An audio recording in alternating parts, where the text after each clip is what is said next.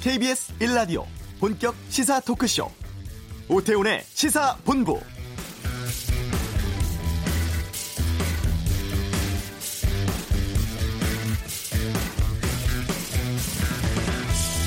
새로운 북미 관계 수립, 항구적인 평화 정착, 한반도의 완전한 비핵화를 위한 노력, 그리고 미군 유해 발굴. 지난해 싱가포르 북미 정상회담에서 북한과 미국이 합의한 4개 조항입니다. 유럽 방문 중인 폼페이오 미 국무장관이 이 조항들을 하나하나 다시 거론하면서 이번 하노이 회담에 대한 기대감을 표했습니다. 반면에 비건 대북정책 특별대표는 워싱턴 방문한 문희상 국회의장 등 여야 대표단 만난 자리에서 최근 평양 실무회담에서 실무 협상에서 사안에 대한 구체적인 의제를 논의했다 이렇게 밝히기도 했습니다. 폼페이오 비건의 언급으로 봤을 때 북미는 현재 회담의 구체적인 진전을 위한 약 12개 정도의 의제 다루고 있는 것으로 보입니다. 하지만 또 한편에서는 이번 회담에 대해서 회의적인 시각도 만만치 않게 드러나고 있죠. 오태훈의 시사본부 잠시 후 이번 주 한반도는 이 시간에 2차 북미 정상회담의 진척 상황에 대해서 자세히 짚어보겠습니다.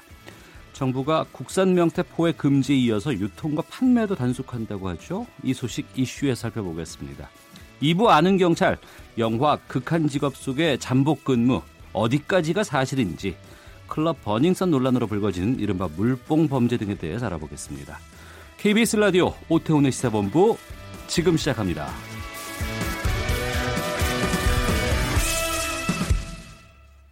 네, 이 시각 가장 핫하고 중요한 뉴스를 정리해드리는 방금 뉴스 KBS 보도국의 김기화 기자와 함께합니다. 어서 오세요. 안녕하세요. 예, 새해 첫 고용도양 지표 나왔는데 성적이 안 좋네요. 그렇습니다. 통계청이 밝혔거든요. 1월 취업자 수가 모두 2,623만 2천 명입니다. 네. 이게 지난해 1월 그러니까 지난해 같은 기간에 비해서 19,000명 늘어나는데 그쳤습니다. 음. 그래서 원래 정부 목표는 월 15만 명 늘어나는 걸 목표로 했었거든요. 네. 한참 못 미치는 수준입니다.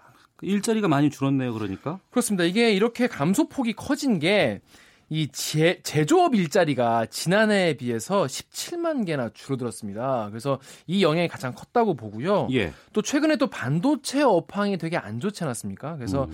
이 통, 거기 여기다가 또 이 통계적인 기저 효과가 더해졌다 이렇게 분석하고 있습니다. 통계적인 기저 효과는 뭐예요?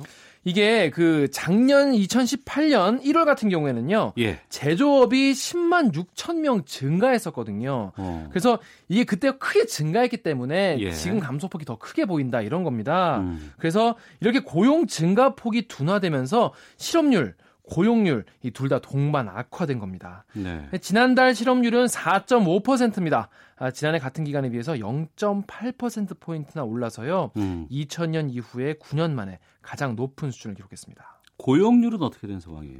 네, 고용률도 어, 59.2%입니다. 음. 2년 만에 가장 낮은 수준이라고 합니다.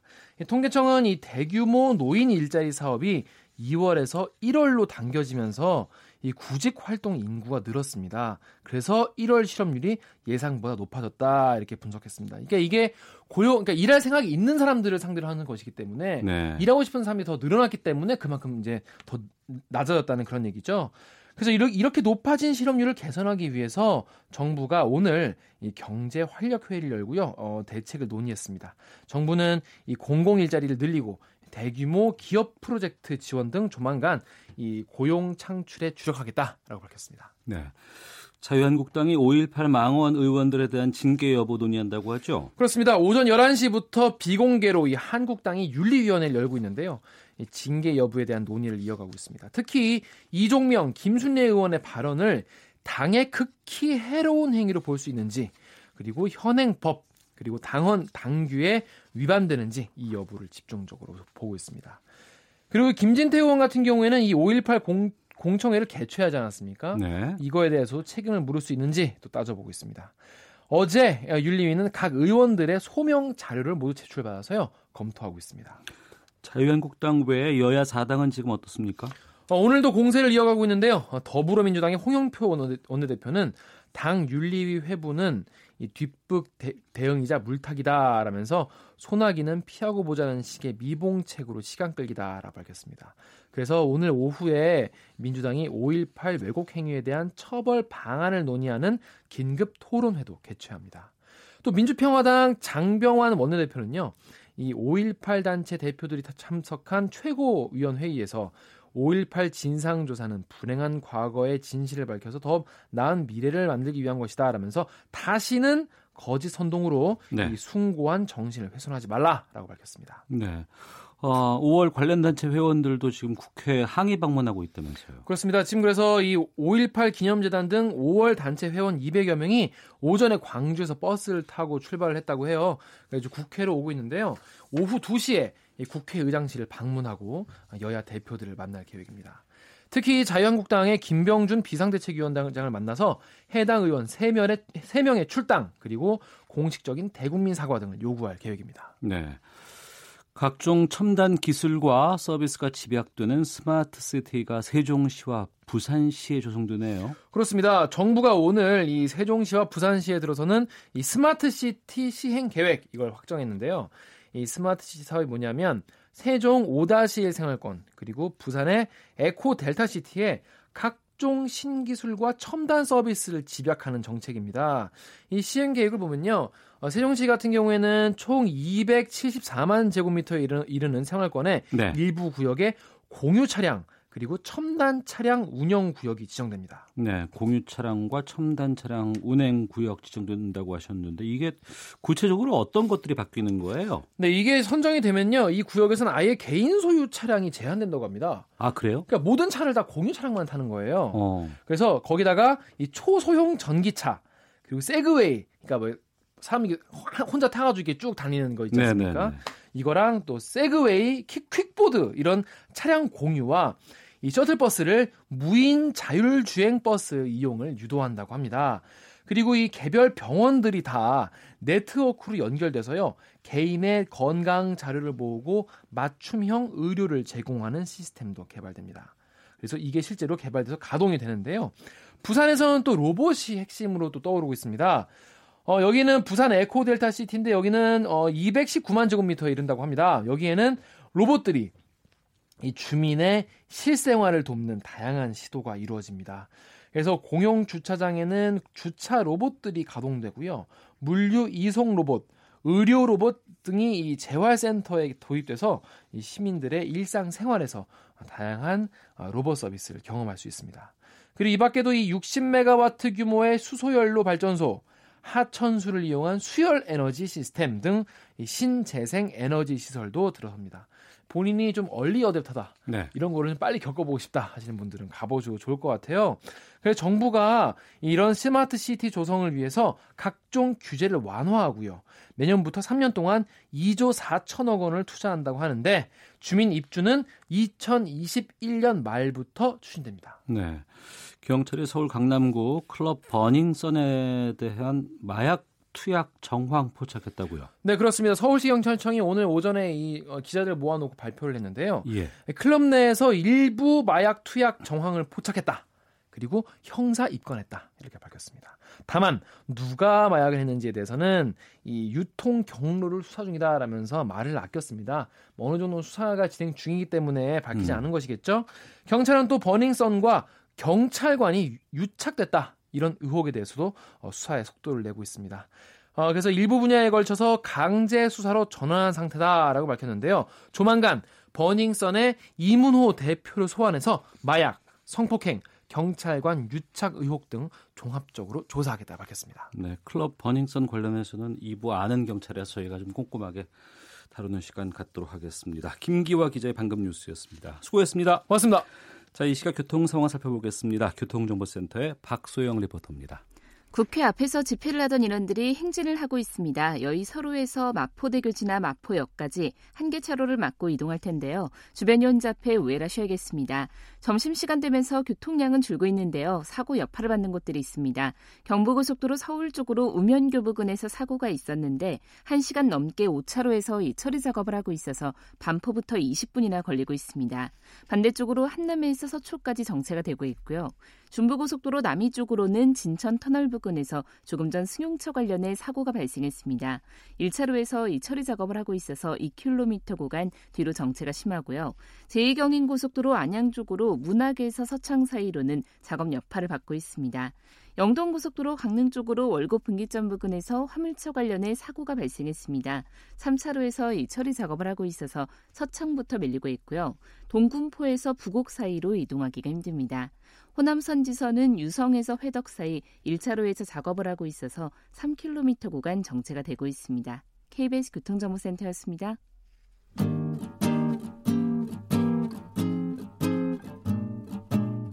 KBS 1라디오 오태훈의 시사본부 여러분의 참여로 더욱 풍성해집니다. 방송에 참여하고 싶으신 분은 문자 9730번으로 의견 보내주세요. 애플리케이션 콩과 마이케이는 무료입니다. 많은 참여 부탁드려요. 겨울철에 잡아 얼린 동태 3, 4월 봄에 잡히는 춘태 알라고 소리 살이 별로 없어. 뼈만 남다 시피한 끝태. 냉동이 안 된 생태. 겨울에 눈 맞아가며 얼었다 녹았다 말린 황태야. 그물태 망물태 외태 애기태 노가리는 앵치 이 밖에도 그 잡는 방법에 따라 이런 뭐가 그리 많은지 네, 생태 노가리까지 좀 얘기가 나왔는데 강산해가 부른 명태 잠시 듣고 시작하도록 하겠습니다. 국산 명태가 들어간 생태탕은 불법이다. 국산 명태 잡지도 팔지도 먹지도 말아라. 정부의 국산 명태 금지령 두고서 어제 하루 종일 인터넷이 시끄러웠습니다. 이 명태에 대해서 좀 살펴보도록 하겠습니다. 여행 음식 전문 기자 스포츠 서울 이우석 기자를 연결하겠습니다. 나와 계시죠? 예, 안녕하십니까? 예. 먼저 좀 정리를 좀 해봐야 될 것 같은데 지금 네네. 국산 명태 조업하면 안 된다는 얘기 있고요. 또 음식점 네네. 판매도 안 된다 이런 얘기가 있는데 네. 어느 게 맞는 거예요? 어, 일단은 조업을 하지 않으면 국산 명태 같은 경우에는 이제 팔 물건이 없죠. 예. 자연스럽게 이제 국산 명태가 이제 식당 같은 데서 사라지게 되는 거죠. 음. 그러니까 조업하면 안 되고 조업 안 하면 어차피 판매도 안 되니까. 네네. 어. 이게 또 뭐 사실 수입산들은 그대로 이제 생태찌개로 판매가 되는데요. 네. 이제 국산 명태 같은 경우에는 이제 조업 자체가 금지가 1월 1일부터 12월 31일까지 네. 어, 중간에 뭐, 뭐, 금어기가 풀린다든가 이런 게 없이 그냥 전면 금지가 내려지면요. 해, 그 해수부에서 내리는 건데요. 음. 그렇게 되면 이제 당연히 물량이 없고 네. 이제 몰래 이제 먹는 경우가 생기는데 그건 이제 혼액되는 경우거든요. 예, 예. 이제 그물에 다른 조업을 나갔다가 이제 명태 몇, 몇 마리 걸리는 거죠. 어. 예. 그런 것도 사실 놔줘야 된다는 거죠, 이제. 아, 법적으로. 그렇군요. 그러니까 먹기만 해도 처벌받는 그런 물고기들. 이제 아무래도 네네. 지금 잡기도 힘들고 지금 어족 자원이 부족한 고기들 같은데 이게 명태 네네. 말고도 또 어떤 것들이 있습니까? 어, 일단 가장 대표적인 게 대게거든요. 대게. 예, 이제 강원도와 이제 경상북도 쪽에서 많이 네. 잡히는 대게인데 음. 대게 같은 경우에는 이제 등딱지 기준으로 네. 이제 9cm 이하를 이제 잡으면 바로 놔줘야 됩니다. 어. 예, 그게 만약에 그물에 네. 통발이나 어떤 이제 어, 그물로 이제 끌어올렸을 때 이제 그걸 바로 골라내야 되거든요. 예. 그래서 그걸 9cm 이하를 치수라 그러는데 그 치수 이상만 이제 잡아서 판매를 할 수 있고요. 어. 이 또한 또 금어기도 있어요. 예. 그리고 어 이거는 먹는 사람도 처벌받습니다. 대게는요? 예, 암, 그 암컷 대게와 이제 9cm 이하짜리 어린 대게 같은 경우에는 네. 어 먹는 사람도 처벌을 받는 이제 어 그래서 이제 별명이 감옥에 간다고 빵개예요, 빵개. 그래요? 예, 그 지역에서 빵개라 부릅니다. 아, 암컷 대게는 먹는 사람도 처벌받기 때문에. 네네네. 근데 그 알벤 무슨 대게 이런 거 많이 팔고 있던데 그거는 대게 아니고 딴 건가요, 그러면? 아니요, 대게인데 그게 어. 바로 불법 유통되는 거죠. 아, 먹어도 안 예, 되고. 구도시로 부르는 게 값일 정도로 네. 좀, 어, 비싸게 암암리에 거래가 되는데 음. 그것 또한 이제 판매자도 처벌을 받고요. 네. 이 어부, 그, 뭐가 어획한 어부, 그다음에 판매자, 그다음에 먹은 사람까지 모두 처, 처벌을 받는 어, 굉장히 아주 조심스러운 그런 음식이죠. 네. 예전에 흔한 생선이 바로 명태였는데 지금은 이제 국산 명태는 씨가 말랐다고 들었습니다. 그렇죠. 씨가 마른 지가 좀 됐습니다. 어. 이게 원래 국민 단백질이라 불릴 정도로 아주 중요한 단백질 섭취원이었거든요. 예. 예, 그래서 뭐 사실로 겨울 내내 명태국을 끓여 먹고 명태찌개를 먹고 심지어 군부대 같은 경우에도 급식에 가장 자주 오르는 이제 메뉴 중에 하나가 명 동태찌개 뭐 이런 거였는데 예. 어 사실은 그게 어 그 수온 뭐 상승 뭐 이러한 지구 온난화의 또 영향이기도 하지만 네. 사실 남획이 큰 문제였죠. 어. 얼마나 많이 잡았던 80년대까지만 거예요? 예, 예전에는 한때 16만 톤까지 잡았습니다. 어. 그러면 이제 어 강원도 동해안 뭐 서울뿐만 아니라 예. 뭐 호남 그 가장 이제 대각선으로 가장 강원도랑 가장 먼 호남까지도 모든 시장에 어시장에 명태가 싼 값으로 공급이 되고 음. 네. 예 그다음에 국민들이 좀 선호해요 명태를 우리나라 사람들이 비린내가 별로 없고 맛있어요. 또 흰살. 생선에다가 예. 네. 예.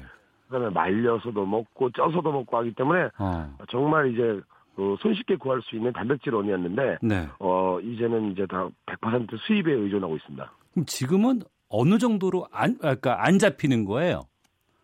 아, 뭐, 뭐, 이- 거의 미미에서 0톤, 뭐, 1톤 정도로, 네. 그 연간이요. 음. 그 16만 톤까지 잡히던 게 0톤, 1톤 정도의 규모까지 이제 급감했으니까, 네. 사실은 이건 어족전이라고 볼 수 없는 거죠, 이제는. 아, 자원으로 우리가 인정하기도 힘들 정도로 미미하게 잡히는 지금 네. 상황이 됐는데 그럼에도 불구하고 원래가, 예.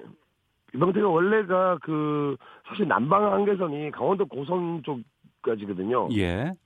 어, 가장 이제 명태의 주산지는 그러니까 집산지가 이제 원산 이제 북한에 있는 원산항이고 음. 어, 사실은 어 동해안 뭐 속초 인근까지도 거의 안 나요. 네. 예, 고, 그 고성에서 이제 회유를 해갖고 다시 올라가는 음. 그런 습성을 가졌기 때문에 어 예전에도 사실은 그 우리나라 많이 잡았지만 네. 예, 그, 뭐, 원래가 그, 그, 북한만큼 이제 음. 풍부하진 않았던 거죠. 예. 어, 청취자 4531번 쓰시는 분께서 문의를 주셨는데 네. 북어국도 못 먹습니까? 해장용으로 딱인데 이렇게 질문을 주셨는데 말린 네. 명태 북어 있지 않습니까? 네네네. 이거는 어느 나라산이 주로 지금 돼 있는 거예요? 어, 대부분 다 러시아산이라고 보시면 됩니다. 아, 그래요? 예. 어. 명태가 회유 지역이 네. 오스크해, 뭐, 베링해 이쪽부터 내려와서 음. 일본의 이제 홋카이도를 지나서 어, 우리나라 동해 이제 북단 지역까지 내려오다가 어, 예전에는 그 고성까지 내려왔다가 다시 올라갔는데 네. 지금은 그나마 안 오고 있어요. 어, 그러면 동해 쪽에 황태덕장에서 말리는 그 북어나 황태들은 러시아산 명태를 가지고 제조를 하는 네네. 건가요, 지금? 100% 수입인데요. 예. 러시아도 있고 이제 홋카이도산, 일본산도 많습니다. 어, 그러면 국산 명태가 있고 러시아산 명태가 있고 방금 말씀해 주신 일본, 홋카이도산 명태가 있다고 하셨는데 맛의 네. 차이가 있어요? 아 그렇게 썩 차이는 없는데 아무래도 해산물, 그 수산물의 이제 특성상 네. 연근해에서 잡힌 게 훨씬 더 선도가 이제 유지가 되죠. 음. 그건 생태 기준이고요. 예. 어차피 그거를 이제 가공을 한다든가 반건조하고 건조를 이제 또 황태처럼 이제 음. 어한 5, 6개월 이상 네. 이제 말리게 되면 어큰 차이는 없다고 봐야죠. 음. 그 방금 일본산 명태 말씀해 주셨는데요. 네네. 그 일본산 생선하면 우리가 이제 이 방사능 오염 이런 것 때문에 거부감이 상당히 좀 많이 있거든요. 네네 많이 있죠. 그럼 우리가 소비하는 명태 쪽에서도 이 방사능 오염 관련된 명태들이 있을 수 있습니까? 어 사실은 이게 뭐 그렇게 다 뭐 없다고 단언하기도 그렇고 예. 뭐 있을 것이라고 얘기를 하기는 어려운데요. 예. 사실은 그 일본에서 특히 후쿠시마 지역, 지역 그 인근 지역에서 동북 삼현에서 어, 생산되는 이제 수산물과 농산물에 대해서는 전수 어, 전수 검사를 이제 실시하거든요. 네. 우리나라에 수입할 때. 그래서 어. 어, 그런 부분은 이제 방사능 이제 피폭을 이제 측정을 해- 해서 수입을 하는- 하는데 음. 그런 안전 단계를 거치긴 하는데 네. 어 사실 뭐 바닷물이라는 게 모두 이어져 있고요. 어. 그다음에 아무래도 북방에서 많이 이제 돌아다니는 어 그런 뭐 어종이다 보니까 명태 네. 자체가 어 뭐 아예 없다라고는 말할 수 없습니다. 어. 스포츠올 이우석 기자와 함께 명태 이야기 좀 나누고 있는데요. 저희가 그 무슨 게맛살이라고 하는 거 있지 않습니까? 네네. 이게 다 명태로 옛날에 만들 정도로 명태가 흔했잖아요. 아 그렇죠. 명태가 흔하기도 했고요. 예. 명태라는 생선의 이제 특성이 음. 어 거의 비린내가 없고 그 연육 자체가 네. 가공을 하기 정말 좋아요. 어. 다른 음식에다가 그래서 그래서 뭐 향만 가미하면 게맛살도 만들 수 있고 네. 뭐 가재 맛도 만들 수 있고요. 어. 뭐 심지어는 어 예전에 한 패스트푸드점에서 한번 뭐 인터넷에서 논란이 된 적이 있었는데요. 예. 뭐 오징어 제품, 어. 그다음에 새우 제품 모두 이제 보면 이제 그 표기를 하게 돼 있잖아요. 예, 그 예. 식재료 자체를. 그 보면 죄다 이제 명태 연육이라 그래가지고 명태는 마술의 물고기인가 뭐 어. 이러한 논, 예, 논란이 되기도 했었습니다. 아, 그러니까 뭐 그 냉동 제품으로 나오는 뭐 오징어 링이라든가 무슨 뭐 이런 것들도 네네. 다 명태 살을 가지고 이용해서 가공을 하는군요. 그렇죠. 어. 7785님께서 북한산도 아 북한도 명태 안 잡습니까? 이렇게 물어보시는데 그러니까 북한 많이 잡죠. 거기 아직 아, 남아 네. 있고요. 네네. 그러니까 북한의 이제 강원, 강원도가 이제 분단도지 않습니까? 예, 예. 북한 이제 그 동해안 쪽은 음. 이제 거의 이제 생선을 많이 잡는데 네. 대부분 이제 명태가 음. 예, 그 주요 이제 해산물로 그 꼽히고 있습니다. 예. 그러니까 최근에 이제 조금씩 명태가 잡힌다는 뉴스가 나오곤 있습니다. 네네네. 이게 우리가 그동안 이제 어적자원 보호를 위해서 산란 방류한 것인지 아니면 네네. 수온 상승에 따른 다른 나라 명태가 올라오는 것인지도 좀 궁금하고 네네. 남북 교류 좀 가속화되고 공동어로 구역 같은 게 늘어난다고 하면 동해에서 잡는 북한산 명태 먹어볼 수도 있을지도 궁금하거든요. 예, 그렇죠. 아무래도 이제, 이제 종전 선언이 이루어지고 네. 이제 어, 북한 수역에서도 우리 어선들이 가서 이제 명태를 잡, 잡아올 수 있다던가 아니면 북한 어선이 잡아온 것을 그대로 수입을 할 수 있다고 하면 음. 사실은 그건 이제 수입산이라기보다도 어, 원래 저희가 먹던 예전에 네. 그 명태인 거죠. 어. 그리고 어, 실제로 지금 그 명태 자체가 예. 어, 많이 귀해졌다고는 하지만 네. 그게 내려오지 않는 것일 뿐, 그 음. 위에는 계속 존재하고 있거든요, 어종자원이. 근데 러시아가 최근에 많이 잡기는 합니다. 어. 쿼터를 어, 양보를 안 하고, 예. 예, 러시아 쪽에서, 원래 러시아 사람들이 별로 먹지는 않는데요. 네. 아까 말씀드린 것처럼 연육으로 가공하기 좋기 때문에 어. 명태를 많이 잡아들이는 걸로 알고 있습니다. 그, 그리고 2014년에 이제 어족자원을 이제 부활 재생하기 위해서 예. 어, 우리나라에서 이제 어, 진짜 치어를 이제 산란하고 방류한 이제 그런 명태들이 있는데요. 네. 거기다 이제 표식을 다 해놨어요. 어. 예, 방류하면서. 근데 그 지금 명태가 몇 마리가 섞여서 들, 들어오고 있는지를 음. 해수부에서 조사 중이라고 합니다. 네. 청취자께서 계속 지금 명태 관련돼서 지금 이야기를 보내주고 계시는데 이 부분 답변해 주실 수 있을지 모르겠고요. 우선 네. 전해드릴게요. 5576님, 최근에 거의 90%가 홋카이도산이라는 이야기를 들었습니다. 러시아가 네. 대, 러시아산 명태가 대부분이라는 얘기는 확인이 좀 필요하지 않나 싶다고 의견 주셨고, 변완근님, 명태 대부분 일본산이고 러시아산은 10% 미만인 것으로 알고 있습니다. 이렇게 의견 주셨는데 어떻게 답하실까요? 아, 그게 어떻게 뭐 이루어지냐면 어 어선들끼리도 이제 서로 이제 그 교류를 하거든요. 네. 바로 일본에서 수, 우리나라로 이제 수입을 하는 것도 있고요. 그 수출을 하는 것도 있고요. 네. 러시아가 그 일본과 공동 그 저 어로 그 구역에서 어. 공동 어로 구역에서 잡은 거를 바로 일본 배로 실어 가지고 예. 일본을 통해서 들어오는 것도 있고요. 어. 그래서 사실은 그 바다 자체가 네. 러시아산이냐 일본산이냐는 크게 의미는 없습니다. 어. 왜냐하면 명태 자체가 이제 그 회유하고 있는 그 지역이 바로 지금 명태 조업을 나가고 있는 지역이 바로 그 러시아와 저 일본이 공동으로 이제 어로를 하고 있는 구역이거든요. 아, 그렇군요. 뭐 우리 일본산이라 어선들이 우리 어선들이 러시아까지 가서 잡아오는 것도 있고요. 네. 알겠습니다. 하긴 뭐 명태가 뭐 이렇게 주민등록증 같은 거 갖고 있는 것도 아닐 것 같고 돌아다니고 있는 거기 때문에 알겠습니다. 다만 좀 우리 국산 명태 좀 당분간은 먹지 못한다고 하더라도 좀 많이 우리가 어족자원 보호 차원에서 어 여러 가지 네. 좀 해서 나중에만큼은 좀 풍부하게 좀 났으면 하는 그렇죠. 그런 생각이네요. 언젠간 돌아올 거라고 믿습니다. 네, 알겠습니다. 그 돌아오는 날 기다리도록 하겠습니다. 스포츠 서울 이우석 네. 기자와 함께 명태에 대해 말씀 나눠봤습니다. 말씀 고맙습니다. 네, 감사합니다. 헤드라인 뉴스입니다. 술에 만취해 차를 몰다가 윤창호 씨를 치어 숨지게 한 20대 운전자가 1심에서 징역 6년 중형을 선고받았습니다. 서울시가 승차 거부를 많이 한 22개 택시 회사에 일시 운행정지 처분을 내립니다. 택시기사뿐 아니라 택시 회사도 처분하는 것은 이번이 처음입니다. 다음 달부터 병원에서 퇴원한 직후이거나 사고로 일상생활에 어려움을 겪는 서울 소재 어르신들은 최대 4주간 단기 돌봄 서비스를 받을 수 있습니다.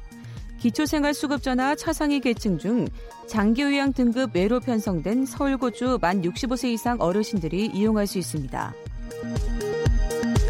문희상 국회의장이 이랑이 위안부 문제에 사과해야 한다는 자신의 발언에 일본 측이 반발한 데 대해 자신이 사과할 사안이 아니라고 일축했습니다.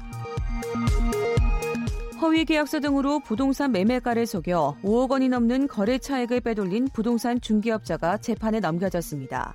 지금까지 헤드라인 뉴스 정한나였습니다.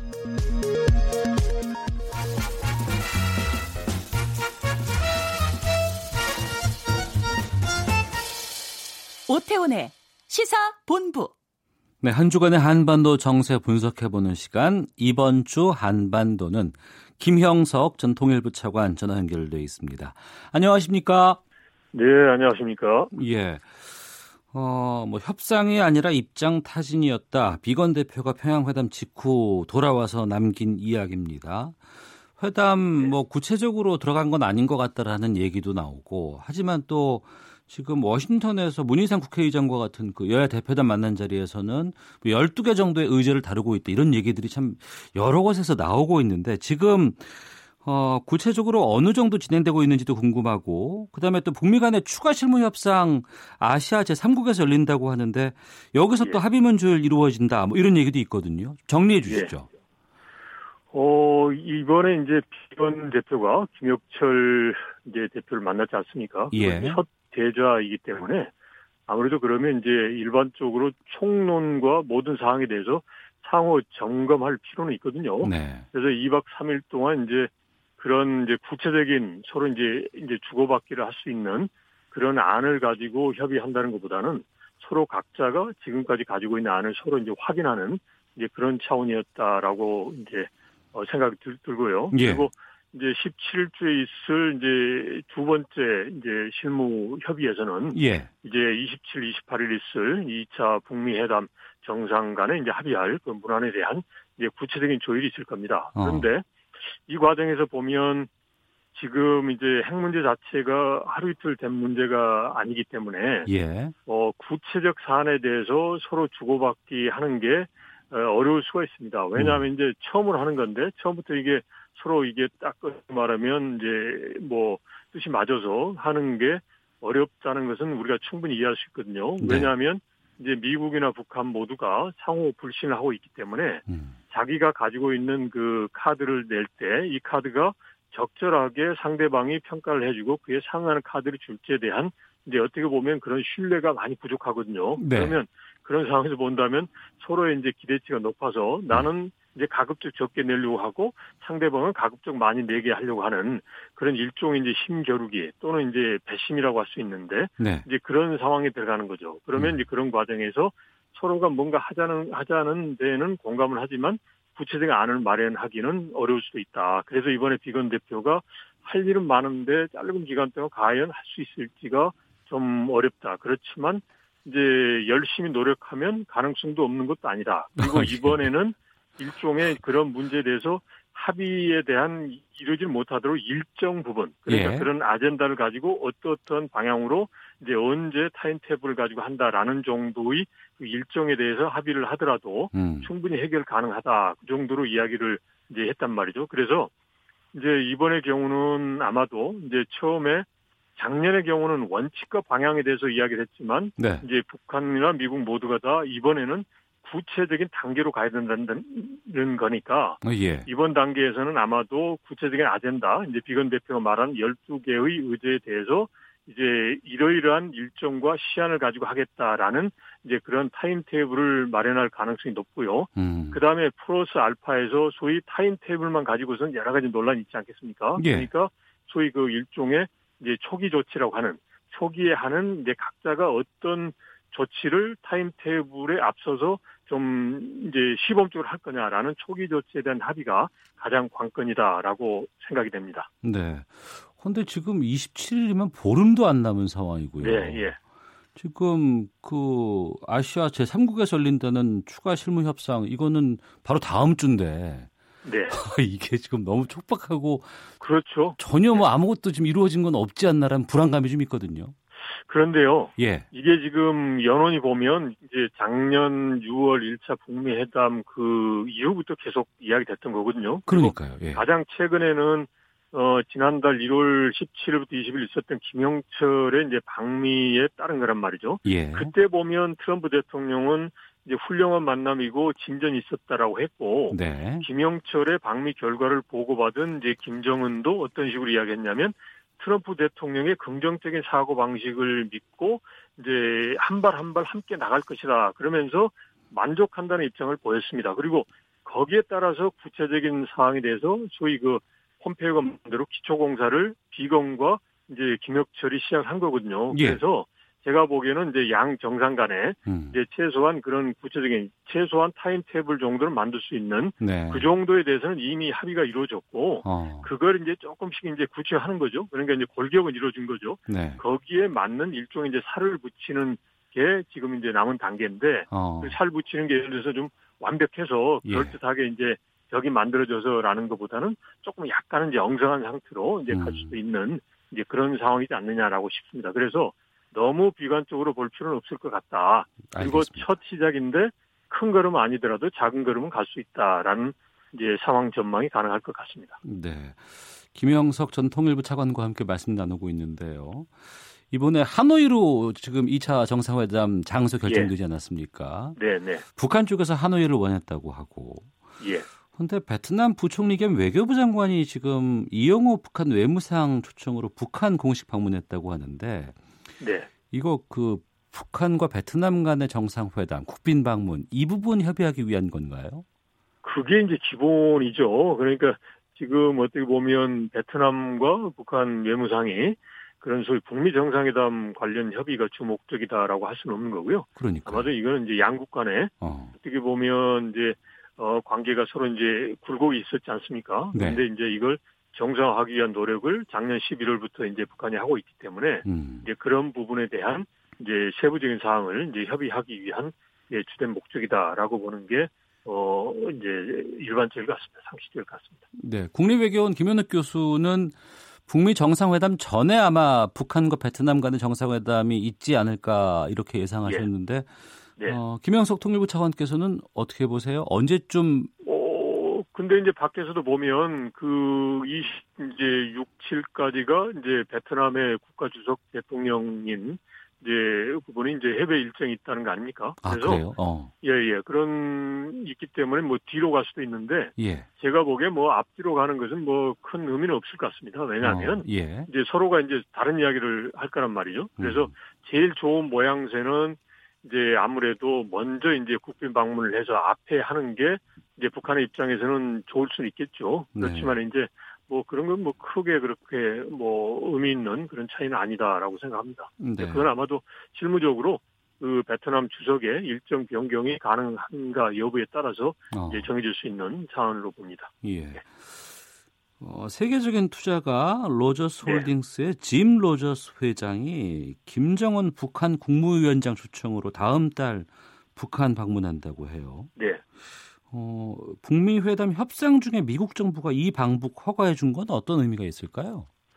어, 일단은 지금 뭐 그 인도적 지원도 허용도 해주고 있지 않습니까? 예. 또 지금 트럼프 대통령이 이야기한 게 북한이 이제 경제적인 큰 나라가 될 수도 있다. 이런 큰 기회가 있다라는 걸로 해서 이제 북한의 비핵화를 보다 더 할 수 있는 그런 위인책을 제시하고 있으니까 그런 차원에서 본다면 짐 로저스라고 하는 이제 인물이 이제 방북을 할 가능성이 있다라는 것만 놓고 보더라도 음. 이제 북한에게 주는 여러 가지 이제 의미가 있죠. 그래서 네. 이제 북한 보고 이제 미국을 믿고 이제 북한의 비핵화에 대해서 뭔가 좀 이제 큰 걸음을 내디뎌주면 이제 북한 김정은 위원장이 원하는 그런 경제에 대한 그러한 이제 지원이 들어갈 수 있다라는 이제 메시지를 주는 거죠. 그런 식으로 네. 볼수 있겠습니다. 예. 끝으로 이번 북미 정상회담 의제로 주목받는 것 중에 하나가 또 한미 연합 훈련 관련입니다. 네. 예. 회담 결과에 따라서 올해 훈련 계획 전반에도 영향을 미칠 수 있다. 이런 전망 나오고 있는데 어떻게 보시는지요?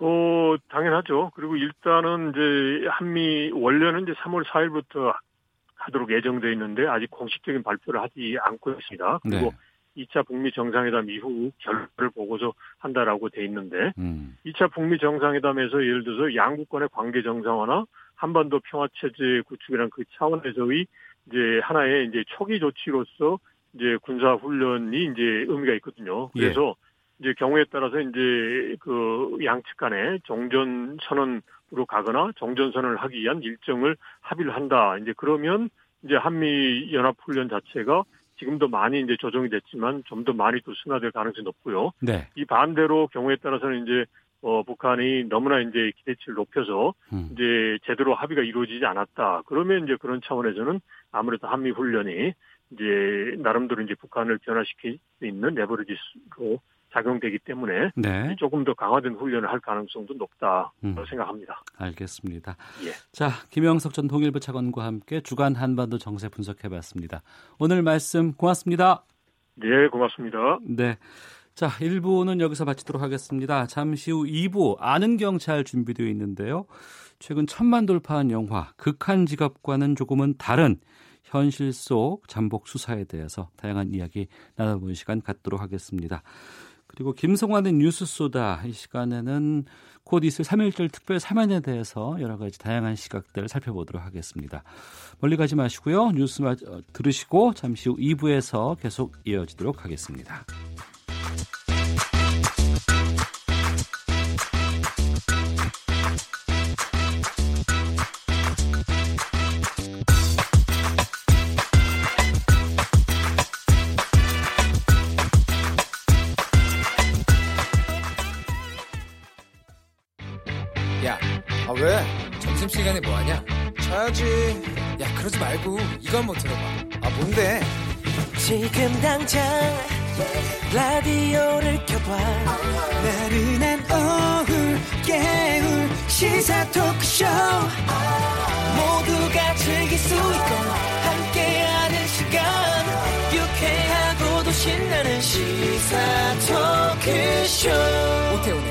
시사본부. 자동차는 16대를 부셨네? 그럼 니들 존재 이유는 뭐냐? 지금까지 이런 맛은 없었다. 이것은 갈비인가 통닭인가? 야, 야, 야, 어디가? 야, 어디가? 아저씨. 저기 앞 건물에서도 가끔 시키고 그래요? 자, 앞 건물만 배달시켜, 그나마. 그 치킨을 팔자. 닥쳐라. 그럴까? 너왜 맛있어? 엄마. 대박. 왜 자꾸 장사가 잘 되는데?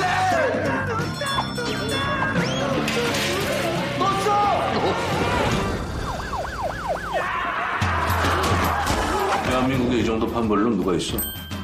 손쉽게 구할 수 있는 보급형 뽕의 시대 내가 다 만들어놨거든 꾸물거리지 말자 우리가 잡아야 돼 내가 지금 경찰이 아니거든 그럼 뭔데? 뭔데 니? 닥집 아저씨 네 실적 부진으로 해체 위기에 놓인 어, 경찰서 마약 수사팀에게 가출소한 마약계 거물이 활동을 개시했다. 이러한 첩보가 입수되고 형사들이 범죄 조직의 아지트 앞 치킨집을 인수해서 24시간 잠복 수사에 나서는 영화 극한 직업 인서트 듣고 시작토록 하겠습니다. 전문성과 현장성 살아있는 고품격 high quality 범죄 수사 토크를 지향하는 아는 경찰 한국범죄연구소 김복준 연구위원 전 서울경찰청 범죄심리분석관이신 배상훈 프로파일러 두 분과 함께합니다. 두 분 어서 오세요. 네, 안녕하세요. 예. 갑자기 좀 영화로 시작을 하니까 지금 당황스러운 분들이 계실 것 같은데 1,300만 관객 고지를 넘었다고 합니다. 역대 코미디 영화 흥행 1위를 등극한 극한 직업.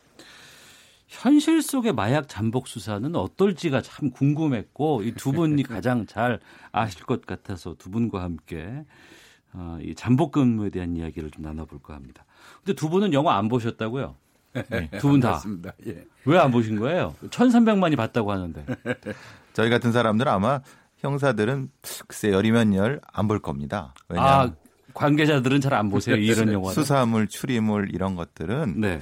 글쎄 왜 그런지 모르겠지만 잘 안 보게 되더라고요. 어, 왜, 왜 그런지 모르겠어요. 이게 현실과 예. 이게 상당한 어떤 다른 측면에 대한 부분이 있는데 아. 그거를 굳이 부정하기도 그렇고 예. 긍정하기도 그러는 애매한 그 어. 모호한 예 그런 영화적 감정이- 상상력이 상당히 가, 가미돼 있는 것인데 그걸 얘기하면 재미는 떨어지잖아요. 그렇죠. 내 주변에 누구한테 얘기하면 어. 제가 또 꼰대란 욕을 듣고 예. 그러니까 예, 그런 거죠. 아니 우선 이제 뭐 시간이 없는 부분도 있어요. 예. 시간이 이렇게 흡족하지 못하니까 영화 못 보는데 음. 사실 이제 뭐 그 영화 속에 나오는 그 경찰 그 어떤 세계 그 현실 세계를 우리는 적나라하게 다 알고 있잖아요. 예. 영화는 재미를 좀 가미하기 위해서 어 뭐 약간은 좀 오버하는 경향이 있죠. 음. 어 저건 사실 현실에 있지도 않은 얘기니까 그거 보다 보면 우리 입장에서는 도대체 이제 이 감흥이 안 살아나는 거고요. 예. 그리고 이제 또 하나 있어요. 형사들이 그 이 범죄물을 잘 안 보는 이유가 어, 우리나라 영화에 나오는 그 형사나 경찰은 전부 바보예요, 바보. 왜요? 전부 멍청하게 나와요. 범인은 펄펄 날르고 맨날 그 뒤나 쫓고 형사들은 저 그 저 비리 부정이나 해서 욕이나 얻어먹고 무능하고 이런 형태로 이게 그려지다 보니까 예, 예. 어 이제 그 아예 차라리 보지 말자. 어. 어. 이제 이런 생각들을 많이 하는 것 같은데 제가 이제 강의 가고 그러면 동료들 만나고 그러면 예. 야 그건 영화야 영화 아. 말 그대로 영화고 그러니까 뭐 거기에 너무 일희일비할 필요는 없지 않냐 이제 네. 이런 얘기는 하는데 음. 그래도 화나는 건 사실이죠. 네. 예, 현직에 있는 사람들은. 그래서 이제 본격적으로 그 이야기를 좀 나눠볼까 하는데 이 영화에서 이 잠복 수사가 이제 시작이 되잖아요. 특히 이제 마약 수사에서 잠복 수사가 차지하는 비중이 높다고 들었습니다. 마약 범죄에 대해서 하기 위해서는 어떤 식으로 이런 잠복 수사 같은 것도 이루어지는지 두분좀 알려주세요. 일단은 이 이 그 마약 범죄자들의 어떤 그 구성 형태는 점조직 형태예요. 네. 그러니까 딱딱 끊어져 있기 때문에 음. 에, 이게 뭐 일망타진하는데 좀 어려움이 따르고 그러다 보니까 할 수 없이 에, 한 사람 뭐 이를테면 뭐 전달책을 이제 그 저 확보를 했다 그러면 그 사람을 지속적으로 미행할 수밖에 없고요. 예. 그 미행한다는 얘기는 미행하고 잠복은 거의 유사합니다. 음. 뭐 미행 쫓아가 가지고 그 사람이 들어가 있으면 나올 때까지 기다리고 있고 하는 게 잠복이니까요. 그 이제 뭐 형사들 얘기로는 잠복 근무한다라는 건 이제 그 은어로는 꼬미 쓴다 그래요. 꼬미. 꼬미? 예, 형사들 사이에 저 은어입니다. 예. 아 오늘 꼬미 근무 걸렸어 그러면 오늘 죽는 날이에요. 엄청 어. 힘든 근무거든요. 잠복이. 하기 싫은 근무. 정말 하기 싫은 근무거든요. 꼬, 예. 꼬미 근무가 어. 어, 꼬미 쓴다고 그러는데 어찌됐건 이 마약은 뭐 이제 이를테면 뭐 총책이 있고요. 예. 총책이 있다 보면 뭐 총책 옆에는 뭐 제주책도 있겠죠. 제조하는 제조책, 유통책, 그 다음에 뭐 통장 모집책도 있고 손님 모집 책도 있고 여러 이 책들이 있으니까 그들을 따라가고 상선을 역순으로 따서 하는 거예요. 음. 네. 그러다 보니까 잠복이 잦을 수밖에 없죠. 음. 결국은 이제 상선을 따라가야 된다는 것. 네. 그게 이제 이 사람들은 한꺼번에 어떻게 할 수 있는 움직이지도 않고 그러니까 이제 오랜 시간 동안 음. 꾸준히 수사가 이루어져야 되기 때문에 당연히 잠복이라든가 이런 게 필요한 거고 중요한 거는 이제 잠복을 하는 장소가 문제죠. 어. 지금 이, 이 영화에서는 네. 닭집에서 하는 거고. 예, 예. 그러면 이제 그 보통 들키지 않고 위장을 가지고 할 수 있는 게 보통 차 안이고 예. 그런 형태가 되는 거지 않습니까? 그런 어려움이 있는 거죠. 말하자고 하면은 어. 그럼 뭐 어떤 뭐 공간을 확보해 갖고 장복한다는 것은 그 공간이 비어 있다는 보장이 없는 거니까 예. 뭐 협조를 요청할 수 있다고 하지만은 사실 그것도 하- 하루 이틀이 아니지 않습니까? 어. 그러니까 그게 안 되는 거. 그럼 차 안에 있다고 한다고 하면은 요새 얼마나 춥습니까? 예, 예. 근데 이제 생각해 보세요. 그 잠복하고 있는데 그 밤새 차가 시동이 켜져 있다. 어. 그게 가능하겠습니까?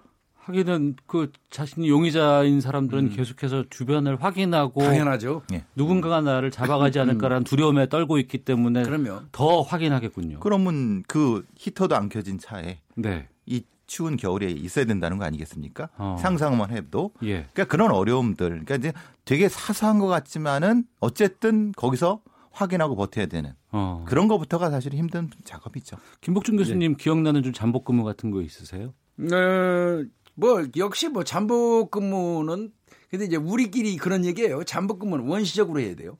아, 오히려 더. 예. 예. 지금 뭐 저배 교수 말씀하신 것처럼 그 앞에서 지키고 있으면 차 시동 켜놓고 안에 있으면 그 범인이 누가 모릅니까? 바보가 아닌 이상. 네. 그러니까 이제 그런 식의 잠복 근무는 이제 그건 어, 고전이고요. 예. 말 그대로 원시적으로 이제 하라고 그러거든요. 음. 뭐 왔다 갔다 하면서 그 환경 여건에 맞는 복장하고 돌아다니는 거예요. 네. 어, 뭐 그리 이제 그렇게 하는 건데 예, 저 같은 경우는 예전에 뭐 제가 제 책에도 썼습니다마는 어, 겨울에 잠복 근무하면서 하도 추워가지고 고생할 때 네. 아, 그 번데기 장사 좀 해봤어요. 네, 그 번데기 그 어, 리어카를 좀 예. 한시적으로 빌렸습니다. 예, 예. 그래서 어, 두 사람이 잠복하는데 네. 예, 번데기 팔면서 어차피 그때 잠복 근무 나가면서 우리가 입었던 옷 자체가 그 미군 부대에서 나온 야전 점퍼 이 음. 군고구마 파는 분들이 입는 거 비슷한 예, 거 예. 입고 있었기 때문에 어. 뭐 번데기 복장으로도 그렇게 뭐 부족하지 않았고 예. 그 연탄 불이 있으니까 번데기 국물 떠먹어가면서 따뜻하고. 예, 따뜻하고 근데 그 대신 그, 그 빌리느라고 한달 지수사비 다 썼죠. 혹시 영화처럼 번데기 그 장사하시면서 뭐 이것은 갈비인가 번데기인가 뭐 하면서 아, 마- 아니 이제 이게 그거는 있더라고요. 막 퍼주다 보니까 예. 그러니까 이제 많이 오더라고 손님이. 어. 교수님 같이 이제 그런 번데기 장사는 진짜 좋은 자리입니다. 좋은 따-. 따뜻하잖아요. 네, 네. 그런데 그걸 불을 같이 할 수 없는 그런 위치에서 잠복할 때는 진짜 어, 상당히 힘들고 음. 네. 특히 또 그 비용의 문제가 걸립니다. 그렇죠. 어. 그러니까 수사비가 상당히 제한돼 있거든요. 예, 예. 근데 제한돼 있는 상태에서 한도 내서 해야 되기 때문에 흔히 말하는 협조를 받을 수밖에 없는 상황입니다. 그러니까 음. 물론 이거를 아까 교수님 말씀하신 것처럼 이제 그걸 빌리거나 하면은 비용이 들어가는데 네. 그걸 그 이상 넘어갈 수도 있, 있다는 건 아닙니까? 음. 그러니까 그런 그 문제 때문에 사실은 몸으로 때우는 수밖에 없는 그런 음. 어려움이 있는 거죠. 예. 그러면 영화와 현실 속 마약 뭐 여러 가지 잠복 수사, 음. 마약 잠복 수사 같은 것들 어떻게 갖고 다른지 영화 속 한 장면 듣고 계속해서 말씀 이어가도록 하겠습니다. 그럼 다음에 주문 들어오면 저희가 배달 좀 해도 될까요? 나 가게 내놨어. 아 왜요? 손님 되려고 자기들밖에 없잖아. 일주일 내내. 저희가 인수하겠습니다. 괜찮으시겠어요? 그래도 퇴직금을. 어차피 이번에 이 무배 못 잡으면 다 때려치우고 치킨집 차려야 돼. 멋있다 우리 전 남편. 예. 실제 검거할 때도 이제 여- 보면은 뭐 경찰이 강제로 어떤 뭐 장소 같은 곳에 문을 바로 열 수가 없으니까 어.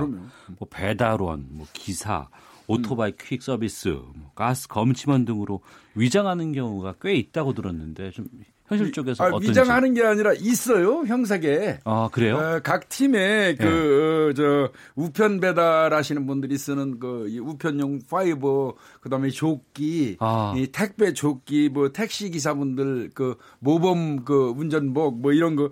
아 복장이 다 예, 복장 그 구비가 돼 있어요? 구비가 돼 있어요. 그래서 어, 그 팀에서 예. 어, 그 옷을 입혀봐 가지고 맞는 사람이 있는 겁니다. 실제로 이제 강력반 사람이 처음 들어갔을 때 예. 그 캐비넷 속에 그게 있는 거예요. 그래서 처음에는 모르는 초짜 형사들은 음. 이게 뭐지라고 하면 혼납니다. 이거 진짜가. 어. 교수님 말씀하시도 거기에 맞추는 거죠. 예. 그 옷에 몸을 맞추는 거죠. 어, 청취자 여상영님께서 잠복하시다가 수상한 사람으로 신고당한 적은 아. 없나요?라고 질문 주셨는데. 맞아요, 신고해요. 아 그래요? 예, 예. 거기 아니 그 지역에 있는 분 전부 남양주 쪽에서 저- 저도 신고를 한번 당해봤는데요. 네. 어 자기네 동네 그 대체로 거기가 이제 집성촌이었어요. 제가 잠복 근무하는데. 어. 그러니까 그 동네 분들끼리 다 알아요. 다 알아요. 예. 그런데 어디서 좀, 좀 우락부락하게 생긴 사람이 와가지고 음. 하루 종일 자기네 동네 골목으로 왔다 갔다 하니까 네. 어, 절도범으로 인식한 것 같더라고요. 음. 그래서 저 112에 신고해가지고 파출소 순경이 잡으러 왔더라고요. 어. 예. 그러니까 이제 수사팀이 그 관내에서만 그 잠복하는 게 아니거든요. 그렇죠. 예, 예. 전혀 다른 관내에서 가는데 그것을 그 해당하는 지구대에 협조를 요청할 수도 있지만 음. 그럴 수 어, 없는 안 조건도. 있을 수 있단 말입니다. 왜냐하면 그게 정보가 셀 수도 있는 절대 거니까 안 되지. 그렇기 때문에 이제 신고 당하는 경우가 뭐 그러면 영화에서 그 범인을 두 형사가 같이 잡아요. 그리고 이 구역은 내, 내 관할이다. 뭐 이런 부분이 있잖아요. 그건 어떻게 되는 거예요? 아니, 그 이제, 그, 그건 옛날 얘기인데 영화. 그래서 저희가 영화 안 봐요. 에, 이제 어느 관할이건 대한민국 경찰은 국립경찰이에요. 네. 어, 관할이 물론 정해져 있지만 뭐 음. 검거 활동을 하는 데는 제한이 없습니다. 예. 그런데 이 범인을 하나 놓고 양쪽에서 달리더라고 동시에 잡는 경우 있죠. 양팔. 예, 예, 예. 그러면 누가 그 범인을 가져가야 될까요? 어, 어 어떻게 되는 예, 거예요? 그건 싸움 많이 나요. 아, 그래요? 그 부분에 싸움 나는데 어. 이제 일반적으로 어, 좀 어, 그 사건이 접수된 음. 관할 경찰서. 네. 그러니까 어, 검거한 곳은 A라고 하더라도 어. 또 A A 지역의 형사가 왼팔을 잡았어도 음. 우리 B 지역 B 경찰서에 접수가 됐고 어, 동시에 잡은 B 경찰서 형사라 그러면 네. B 쪽에다 주는 게 맞죠. 예. 그러니까 이제 이거는 이제 교수님이 모범 답안을 말씀해 주신 거고요. 그거에 많은 이제 얘기가 있을 수 있다는 것은 또 음. 플러스로 예. 알겠습니다. 영화 속에서 이제 마약반 형사들 몸싸움에 능한 것으로 그려지기도 하고요. 마약 투약자들하고 격렬한 그런 현장이 많이 음. 지금 등장할 수도 있다는 얘기를 들었거든요. 위험하다면서요, 많이. 아, 마약 사범들은 아마 어, 우리 저 어, 청취자분들도 아마 보셨을 거예요. 마약 네. 사범 검거할 때는 이상하게 차에 앞에 딱 서가지고 그냥 뭐 경고 한 번 하고 막 차 위로 올라가고 이 몽둥이로 막 차 그 부수고 범인 막 검거하죠. 음. 그래서 그 부분을 어떤 분이 얘기하더라고. 뭐 그렇게 검거를 험악하게 하냐고. 네. 근데 마약 사범을 검거하는 때 그렇게 막 그냥 바로 다이렉트로 치고 들어가는 이유가 있기는 해요. 어. 그 사람들은 밖에서 시간을 주면 마약을 다루는 사람들이기 때문에 네. 그 안에서 무슨 짓을 할지 몰라요. 어. 그렇기 때문에 가장 신속한 상황으로 이제 이 검거하기 위해서 막 바로 그냥 유리창 깨고 그 끄집어내는 형태를 취하고요. 네. 그 다음에 마약 사범이 위험한 거는 일단은 정상적인 사람이 아니잖아요. 마약을 음. 투약한 상태에서 어, 있다면 환각 증세가 환각 있고. 증세가 있고 그 정상적인 상태가 아닌 사람이라면 경찰한테 대응하는 방법도 무섭죠. 음. 이 사실 어 제가 경험한 바에 의하면요. 제, 뭐 제가 직접 찔린 건 아니지만 동료가 그 투약하는 주사기에 허벅지 부위를 찔려 가지고요. 아이고. 엄청 고생했어요. 예. 이 주사기만 보면 그 친구는 그냥 오금 절여 가지고 트라우마가 생길 정도였는데 음. 이 마약 사범들 위험합니다. 네. 음, 기본적으로 2인 1조는 기본이고요. 그 이상의 수적 우위를 가지고 하고요. 음. 어, LSD 같은 약물이라든가 이런 것들은 자기가 뼈가 부러졌는데도 몰라요. 모르고 막 달려들기 때문에 네. 그것은 경찰 자신을 보호하는 것도 있지만 피의자도 보호해야 되거든요. 네. 아무리 그 피의자를 하더라도 경찰의 입장에서는 어. 범인을 보호하는 부분에서는 신속하게 빠르게 완벽하게 제압을 먼저 하고 그 다음에 진행을 하기 때문에 그렇습니다. 네. 그리고 이제 증거를 인멸할 수도 있잖아요. 그 시간을 주면. 음. 1698님, 의경 출신인데 저도 겨울에 방화범 잡으려고 잠복하다가 신고 많이 당했습니다. 그리고 9465님, 방송 쪽에 종사하는 사람인데요. 방송 관련한 소재 드라마 이런 거 잘 안 보게 됩니다. 두 교수님도 이런 느낌 아닐까요? 라고 저에게도 의견을 좀 묻는 그런 질문 주셨고요. 문이원님, 너무 상세한 것 말씀해 주시면 범죄 역이용 되지 않을까 걱정됩니다. 라고 맞아요. 의견 주셨는데. 최근에 이 버닝썬 사건으로 이 SNS 등 온라인으로 이 마약 구매할 수 있다는 사실 많이 알려지고 있고 또 이것이 과연 정말 그런지에 대한 궁금증도 있습니다. 우리나라가 더 이상 마약 청정국이 아니다. 이거 사실이에요? 어떻습니까? 예, 뭐 솔직히 인정해야 될 것 같습니다. 아? 예, 마약 청정국이라고 일반적으로 이제 예, 하려고 그러면 인구 10만 명당 20명을 초과하지 않아야 돼요. 마약 네. 사범이. 그런데 아마 제가 알기에는 2017년 기준으로도 이미 이 한 12,000건을 넘어서 가지고 뭐 전년보다 한 20%이 마약이 아마 사범이 증가한 걸로 알고 있거든요. 그리고 꾸준히 지금 늘고 있어요. 음. 예. 그렇기 때문에 에, 솔직히 얘기해서 더 이상은 이제 뭐 우리 대한민국이 마약 청정국이다 이런 얘기는 솔직히 어려울 것 같습니다. 예, 그러니까 이제 우리가 경유국 네. 말하자면은 경유국. 음, 경유하는 예. 국이죠. 말하자면 일본으로 돌아, 돌아가는 경유국도 되고 또한 자체적으로 소비하는 것도 많이 늘어난 상태. 아까 건수는 말씀하셨고 음. 또 탐지가 어려운 어려운 복합 마약주 유가 나타나고 있는 거에 대한 어떤 그런 경고가 많이 좀 느리다. 네. 특히 GHB 같은 경우가 음. 원래는 그 물뽕이라고 하는 부분을 네. 실제로 이게 시작된 게 20년 전에 이걸 시작하셨던 그러니까 그 수사를 하셨던 그 검사 지금 변호사 분이 계신데 음. 그때에 비해서 지금 이렇게 그 탐지 기법이나 이런 것들이 많이 발전해진 건 아는 것 같다. 네. 수사 기법도 마찬가지고. 어. 그러니까 그건 결국은 그만큼 많이 늘어난 것이 있는 반면에 수사 기법이 많이 좀 발전되지 않았다 이런 걱정이 있으신 것 같습니다. 그러니까 우리가 주로 아는 뭐 대마초, 필로폰 네. 예, 여기서 시작됐다가 요즘에는 그 뭐 이번에 뭐 물뽕이요? GHB. GHB? 예, GHB를 이제 물뽕이라고 얘기하는데 이게 이제 무생무취한 그 분말이나 액상으로 해가지고 사용하는 중추신경 억제제라고 이제 일반적으로 얘기해요. 예. 근데 이제 이거를 자꾸 이 술에다 타서 먹으면 그뭐 효과가 이제 극대화된다고 그러는데 이게 검거가 제대로 안 되는 이유가 뭐냐면요. 예. 이게 체내에 흡수되고 나서 최대 10시간을 안 가요.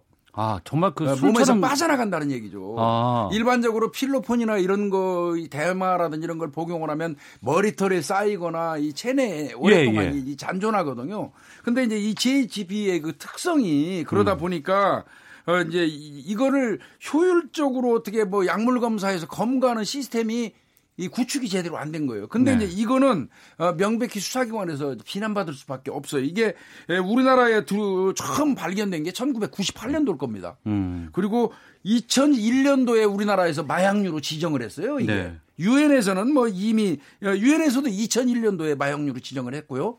그러면 지금 벌써 98년도에 발견되고 2001년도에 지정을 했으면 건 20년 됐잖아요. 음. 그럼에도 불구하고 어, 물뽕을 효율적으로 발견하는 어떤 약물 검사 기법이 네. 없는 거예요. 아. 어, 그래서 그럼- 이제 이거는 좀, 어, 좀 문제가 있죠. 이거는 지금이라도 이건 전력 두고 해야 돼요. 예. 생체 상존량 화합물이라고 합니다. 음. 그러니까 인체 내에도 미량이지만 존재할 수 있는 겁니다. 이런 검사들 빨리 지금 확보를 좀 해야 되겠군요. 근데 그거는 많은 돈이 들어갑니다. 연구 어. 개발비가 들어가야 되거든요. 예. 그게 안 되고 있는 게 참 안타깝습니다. 알겠습니다. 한국범죄연구소 김복준 연구위원, 배상원 프로펠러와 함께 아는 경찰 아, 계속 말씀 나누고 있는데요.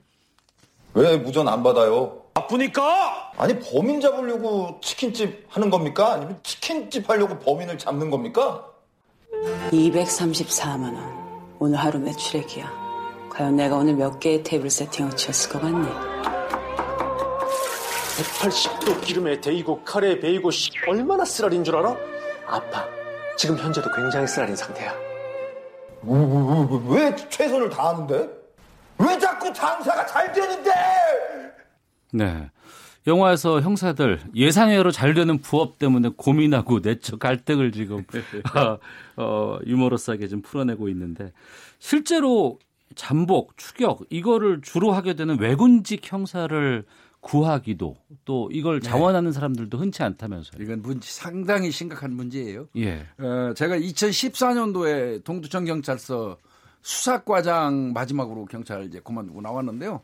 이미 훨씬 이전부터 형사 구하는 게 별따기예요. 아. 형사를 그만하고 나가겠다는 사람은 줄을 서 있어요. 예. 어, 쭉 이제 아 요번에 형사계 나가겠습니다 하고 어 이제 제가 과장이니까 와서 면담을 하는데 음. 사인을 못 해줘요. 네. 내보낼 수 있는 입장이 안 돼. 왜 그러냐면 보충이 돼야 되잖아요. 범인 잡을 사람은 예, 한정돼 있고. 딱그 팀제로 돼 있으니까 적어도 여섯 명 이상은 확보돼야 되고. 음. 그래서 야 다른 사람 보충되면 나가라 이제 네. 이렇게 하는데 그래서 이제 댕기면서 세일즈 했어요 세일즈 음. 지구대 파출소 돌아댕기면서 네. 이렇게 받아갖고 좀그 봐뒀다가 눈빛이 좀 살아 있고 아, 스카우트 어. 등치도 좀 괜찮고 어. 어, 이런 친구 있으면 눈여겨뒀다가 예. 어, 이제 적당히 밥 먹자고 꼬여내가지고 감언이설로 이제 그좀 형사에 들어와라 뭐 음. 형사 좋은 점 얘기하는데 네. 그게 정말 쉽지 않더라고요. 그래서 어. 애초에 경찰학교 때부터 작업을 시작을 하는 경우도 있습니다. 아 그래요? 예, 예. 확보하기. 확보하기 어렵습니다. 그래서 이제 그 강력반 형사들의 나이대가 예. 연세 많으신 분들과 아주 어린 애들. 음. 그러니까 중간이 네. 없다는 거. 실제의 경험과 아주 노하우를 많이 있는 능력을 가지고 있는 중간이 없다는 게 사실 큰 이게 어려움입니다. 그럼 그 두 가지를 여쭤볼게요. 최근에 젊은 경찰들은 근무 시간이 상대적으로 좀 명확한 예. 지구대라든가 파출소 근무를 선호한다는 게 있고 네. 강력반에 20, 30대보다 50대 이상의 형사가 많다는데 정말 그래요? 맞습니다, 이거. 어, 지구대 파출소는 어찌됐건 뭐 그들도 굉장히 중요한 직무를 하지만 네. 거기는 이제 사부제 근무를 하니까 음. 내가 정해진 근무 시간대만 딱 근무하고 집에 들어가면 휴식이 보장돼 있어요. 부를 일도 없고. 네. 근데 형사는 일단은 기본적으로 자신한테 배당되는 사건이 있어요. 내 사건인 겁니다. 어. 그러니까 내 사건이니까 머릿속에서 뭐 24시간 떠나지를 않아요. 그러네. 그러니까 자다가도 일어나서 생각나면 나가고 어. 어, 이게 뭐 습관화되다시피 한 거고 또 형사는 그래야 되고요. 네. 어, 그리고 뭐 때도 시도 없이 강력 사건 발발하면 전화 오거든요. 음. 그러니까 뭐 이거는 뭐 형사는 제대로 퇴근 시간은 없어요, 분명히. 네. 출근 시간은 또 칼같이 지키라고 그래요. 9시 이, 이후에 가면 큰일 나죠. 음. 어, 그건 지켜야 되는데 퇴근 시간은 분명히 없고요. 제일 중요한 거는 휴일이 없습니다. 공휴일이. 그러네. 국경일도 근무해야 되니까요. 어. 그래서 이제 이 지구대 파출소 근무를 젊은 사람들이 선호해요. 젊은 사람들이. 예. 특히 이제 그 취미 활동 같은 거 할 수 있고 그러니까 그런 걸 많이 따지더라고요. 그래서 형사구하는 건 정말 뭐 이- 아까 뭐 그 영화에 나온다면서요. 음. 범인 잡는 것보다 더 어렵다고 형사구하기가. 예. 그래서 이제 예. 제가 직업병으로 지금 핸드폰 두 개를 가지고 다니지 않습니까? 예, 예. 그러니까 계속 머릿속에 있는 겁니다. 음. 쉴 때도 네. 계속 그 확인해야 되니까. 어. 그러니까 그거를 할 수 해지를 못 안 한다는 거죠. 어. 영화 극한 직업을 민감용 경찰청장이 직접 관람을 했어요.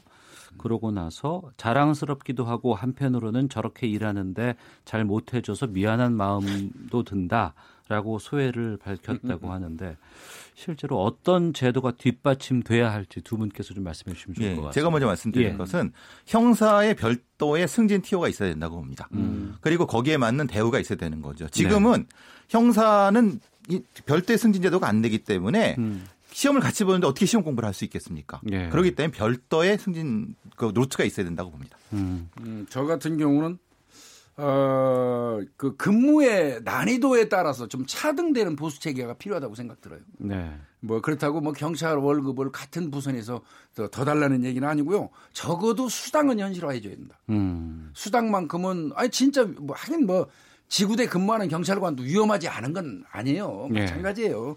그렇지만 이제 예, 그래도 이제 강력 범죄자들 막 이렇게 마약반이라든지 이런 데는 정말 어떻게 보면 목숨 걸고 할 때 있거든요. 예. 예, 그런 경우 수당 현실화. 그다음에 장비 지급은 확실하게 해 주고요. 음. 장비 지급. 네. 그리고 아까 얘기한 것처럼 어, 쉬는 시간 좀 그 법적으로 좀 보장을 해 줘야 될 것 같아요. 일정 부분. 알겠습니다. 일선 경찰서에서 고생하시는 분들 또 정말 어려운 현실 속에서 고생하시는 형사분들께 좀 박수 드리면서 마치도록 하겠습니다. 자, 지금까지 아, 김복준 한국범죄연구소 연구위원 배상원 프로파일러와 함께 아는 경찰 마치도록 하겠습니다. 두 분 말씀 고맙습니다. 감사합니다. 헤드라인 뉴스입니다. 7월부터 국가 암검진 사업에 폐암 검진이 추가됩니다. 개에 물리는 사고가 꾸준히 증가해 지난해에만 2,400명이 병원에 이송된 것으로 나타났습니다. 한국토지주택공사는 청년 신혼부부가 거주할 매입 전세 임대주택 7,892가구의 입주자를 모집한다고 오늘 밝혔습니다. 자신의 종북 세력이라고 비방했던 보수단체 대표를 상대로 손해배상 청구 소송을 낸 이정희 옛 통합진보당 대표가 항소심에서 일부 승소했습니다. 미국 여야 의원들이 강제동원 판결과 레이더 논란 등으로 첨예화된 한일 간 갈등 중재에 나섰습니다. 지금까지 헤드라인 뉴스 정한나였습니다. 이어서 기상청의 송소진 씨 연결합니다. 미세먼지와 날씨 정보입니다. 충청도와 남부지방을 중심으로 뿌연 먼지 안개가 껴있고 공기도 탁한 상태입니다. 충청 이남지방은 지금 초미세먼지 농도가 평소보다 2배에서 3배 정도 높게 나타나고 있고요. 특히 충북 남부 지역인 보은과 옥천, 영동에는 초미세먼지 주의보도 발효 중입니다. 북서쪽에서 불어오는 찬바람에 수도권은 보통 수준의 농도를 보이고 있지만 먼지가 남쪽으로 내려가면서 충청 이남지방은 농 도가 높은 상태인데요. 앞으로 중국발 스모그까지 더해지면서 충청도와 남부지방은 종일 미세먼지 농도가 나쁨 단계를 벗어나지 못하는 곳이 많을 전망이어서 주의를 하셔야겠습니다. 하늘은 전국이 대체로 맑겠고 한낮 기온은 서울 2도, 대전 5도, 대구 7도, 광주 8도 등으로 어제보다 1, 2도 정도 낮겠습니다. 현재 서울의 기온은 0.3도입니다. 미세먼지와 날씨 정보였습니다. 이어서 이 시각 교통 상황을 KBS 교통정보센터 박소영 씨가 전해드립니다. 사고 여파를 받는 곳이 많습니다. 먼저 올림픽대로 공항 쪽인데요. 여의 이교 부근에서 사고가 발생했습니다. 4차로에서 이 처리 작업을 하고 있어서 한강대교 지나서부터 20분 정도 걸리고 있고요. 이전에 동호대교에서 반포 사이로 서행합니다. 고속도로에서는 신갈 분기점 부근 경부고속도로에서 승용차 관련해 사고가 발생했습니다. 2차로가 막혀 있어서 정체가 되고 있고요. 이후로 서울 쪽 죽전 휴게소 부근에서도 5차로에서 작업을 하고 있어서 2km 구간 정체가 이어지고 있습니다. 양재에서 반포 사이로도 밀리고 있고요. 부산 쪽으로는 한남에서 서초까지 정체입니다. 호남 선지선 회덕 쪽으로 유성 분기점 부근에서는 작업이 있었는데요. 조금 전 끝났지만 3km 구간 정체가 여전합니다. KBS 교통정보센터였습니다.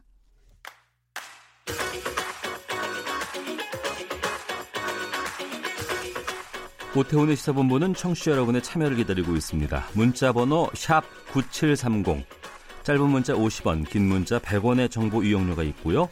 콩 게시판은 무료입니다. 생방송 중에 참여해 주세요. 네, 1시 32분 지나고 있습니다. 정치 이슈를 정리하는 시간 정가 이슈 시사평론가 이승원 씨와 함께합니다. 어서 오세요. 네, 안녕하세요. 자유한국당 윤리위원회 11시부터 국회에서 이 5.18 민주화운동 폄훼 발언으로 논란된 김진태, 김순례, 이종명 의원 네. 그리고 김병준 비대위원장 여기에 대한 징계 논의한다고 했는데 지금 어떻게 결과 나왔어요? 지금 어디서 무슨 일이 벌어지는지 모릅니다. 왜냐하면 모른다고요? 네, 말씀하신 것처럼 오전 11시에 예. 회의를 할 생각이었어요. 서울 네. 여의도 기계회관에서 당 윤리위를 열 계획이었는데요. 네. 아, 이른바 태극기 부대 200여 명이 음. 회의 전 1시간 전부터 영등포 당사로 몰려와서 회의 개최가 이제 쉽지 않겠다 이런 어. 그 모양새가 연출됐거든요. 예. 그러다가 실제 이 윤리위가 열리는 그 이제 기계회관 그 근처로 음. 이분들이 다 몰려가셨나 봅니다. 그래가지고 네. 회의 자체가 지금 안 돼서 아, 지금 윤리위원장부터 해서 비공개다. 그리고 나도 어. 지금 내가 어디로 왔는지 차를 타봐야지 안다. 이렇게 기자들한테 전했다고 해요. 예. 그래서 지금 어디선가 열리고 있지만 어, 누가 참여를 했는지 그런 것들에 대해서 아직 파악은 안 되고 있는 상황입니다. 그러니까 정리를 해보면 애초 계획된 장소에서 열 윤리위원회는 거기서 열리지 못하고 있고 어, 시내 어디 모처에서 모처에서 우리가 네. 비공개로. 어, 네. 그래서 현재 진행되고 있을 것으로 추정된다. 추정되고 있습니다. 그래서 어쨌든 그래서 이게 내일로 또 미뤄질 가능성이 있느냐라고 기자들이 일단 오전에 질문을 했는데 네. 아뭐 그 윤리위 그 소속되신 위원들 내일 일정이 있기 때문에 오늘 안에 좀 음. 결론이 날 것이 결론이 날 것이다 이런 취지로 답변을 했다고 하네요. 그럼 네. 자유한국당 윤리위원회가 내릴 수 있는 징계가 경고부터 제명까지 몇 단계로 있는 것으로 알고 있는데. 네, 일단 오늘 그 그러니까 이, 이 윤리위 이제 회부된 게 어제 사실 김병준 비대위원장이 긴급 기자회견을 했잖아요. 예. 지난 주말에 굉장히 좀 미온적인 반응을 보이다가 음. 이제 이 파장이 거세지자 어제는 좀 제대로 된 사과를 했고 본인까지 셀프 징계를 하겠다 네. 이러면서 윤리위에 스스로를 포함해서 네 명을 회부를 한 겁니다. 어, 그런데 그 윤리위가 내릴 수 있는 경, 징계는 음, 경고부터 제명까지 한 총 네 종류가 있습니다. 네. 아, 정확한 절차는 윤리위가 징계 권고안을 결정하게 되면 이제 당 최고위원회 지금 비대위가 되겠죠. 음. 비대위가 회의를 열고 의결을 해야지만 효력이 발생합니다. 네. 네. 어, 지금 2월 27일 전당대회에서 당 대표로 김진태 의원 같은 경우는 후보로 지금 출마를 한 상황 아니에요? 그렇죠. 이게 만약에 당원권 정지 이상의 처분 내려지면 어떻게 됩니까? 이분들은 피선거권이 박탈돼서요 예. 출마하지 못합니다. 아. 네, 당원권 이상. 지금 그 말씀하신 것처럼 당 대표에 이제 김진태 의원이 출사표를 썼고요. 예. 또 최고위원회 김순례 의원이 입후보했어요. 아, 예, 예. 우연찮게 두 명이 지금 출마한 상황인데요. 음. 징계 순위를 보면 가장 약한 게 경고부터 시작을 해서 네. 당원권 정지, 탈당 권유, 음. 제명 이렇게 됩니다. 예전에 박근혜 대통령을 제명시켰던 게 이제 그 홍준표 전 대표 당시였는데 네. 이제 이런 네 가지 단계가 있습니다만 여기서 이 윤리위 위원들을 과반 출석을 하고 음. 또 위원회 과반이 찬성해야지만 의결이 가능합니다. 네. 그래서 지금 이분들이 어떻게 될지 오늘 결과에 따라서 이 전당대회 그 김진태 의원 같은 경우는 굉장히 음. 좀 큰 변화가 있을 수도 있고요. 네. 아, 관련해서 어제 민주당과 바른미래당, 민주평화당, 정의당 등 여야 사당은요, 이 한국당과 별개로 징계안을 공동 발의했습니다. 음. 아, 이들 제명 절차에 들어가겠다는 건데 일단 국회 차원에서 의원을 제명한 경우가 거의 없어요. 사실상 이런 특히 이제 윤리위 문제로 네. 이 본회의 3분의 2를 통과해야 되는 어떤 물리적 한계가 있는데요. 만약에 이것을 통과시키려고 한다면 음. 지금 국회의원 수는 298명입니다. 예. 그래서 이 가운데 199명 이 제명에 찬성해야 되는데 이 네 당을 모두 합한다고 하더라도 176석 그리고 민중당과 무소속을 합해도 184표 그러니까 한 15명의 그 이탈표가 음. 자유한국당으로서 나와야 돼요. 어, 관련해서 박지원 민평당 의원이 어제 이런 얘기를 하네요. 마치 박근혜 탄핵 때 국회가 생각난다면서 한국당 20여 명 의원들의 협력이 있다면 국회가 청소되고 5.18 논란, 논란에서 벗어날 수 있다 이렇게 네. 지적하기도 했습니다. 네. 예. 어, 5.18 민주화운동 왜곡한 이 자유한국당 일부 의원의 제명에 대한 여론조사 결과 나왔다고요. 그렇습니다. 여론조사 기관이죠. 리얼미터가 어제 그 오마이뉴스 의뢰로 전국 성인 남녀 501명을 대상으로 조사를 했는데요. 네. 의원 제명에 대한 찬성 의견이 64.3%였고요. 반대는 28.1%였습니다. 음. 그러니까 찬성이 압도적으로 높았던 거죠. 어, 세부적으로 보면은 어쨌든 모든 지역과 전 연령층을 포함한 대부분 계층에서 찬성 여론이 다수였는데요. 어, 진보층과 더불어민주당 지지층, 뭐 광주 전라 등에서는 80%대, 90%대로 압도적으로 찬성을 했는데 반면에 이 자유한국당 지지층이나 바른미래당 지지층 그리고 보수층에서는 반대 여론이 절반이 넘었습니다. 네. 아, 이번 조사는 95% 신뢰 수준의 표본 오- 오차 플러스 마이너스 4.4% 포인트였다고 합니다. 음. 네. 6362번 쓰시는 분께서 바빠서 개탄할 시간도 부족하지만 5.18 망원자 3명 의원직에서 퇴출시켜야 합니다. 이번 사태에 분개합니다라는 의견도 보내주고 계십니다. 네. 앞서 잠깐 말씀을 좀 드렸습니다만 그 27일 자유한국당 전당대회 네. 어, 당대표 대진은 황교안 전 국무총리, 오세훈 전 서울시장, 그리고 김진태 의원 3자 대결이죠? 네, 그렇게 됐습니다. 어제 선관위에 이제 당 대표 후보로 입후보할 사람들 등록하는 날이었는데요. 말씀하신 세 분이 이제 등록을 했습니다. 어, 애초 전당대회 일정에 반발해서 보이콧을 선, 선언을 했었던 오- 그 오세훈 전 시장 같은 경우는 좀 어, 고민을 하다가 결국 합류하기로 했습니다. 어, 사실 이제 홍준표 전 대표를 필두로 가장 먼저 이제 보이콧을 한다면서 불출마 선언을 했고요. 그 이후 어제 심재철, 정우택, 안상수 그리고 주호영 의원도 역시 불출마를 해서요. 예. 이 반쪽 전당대회다 이런 오명은 여전히 씻기가 어려울 것 같습니다.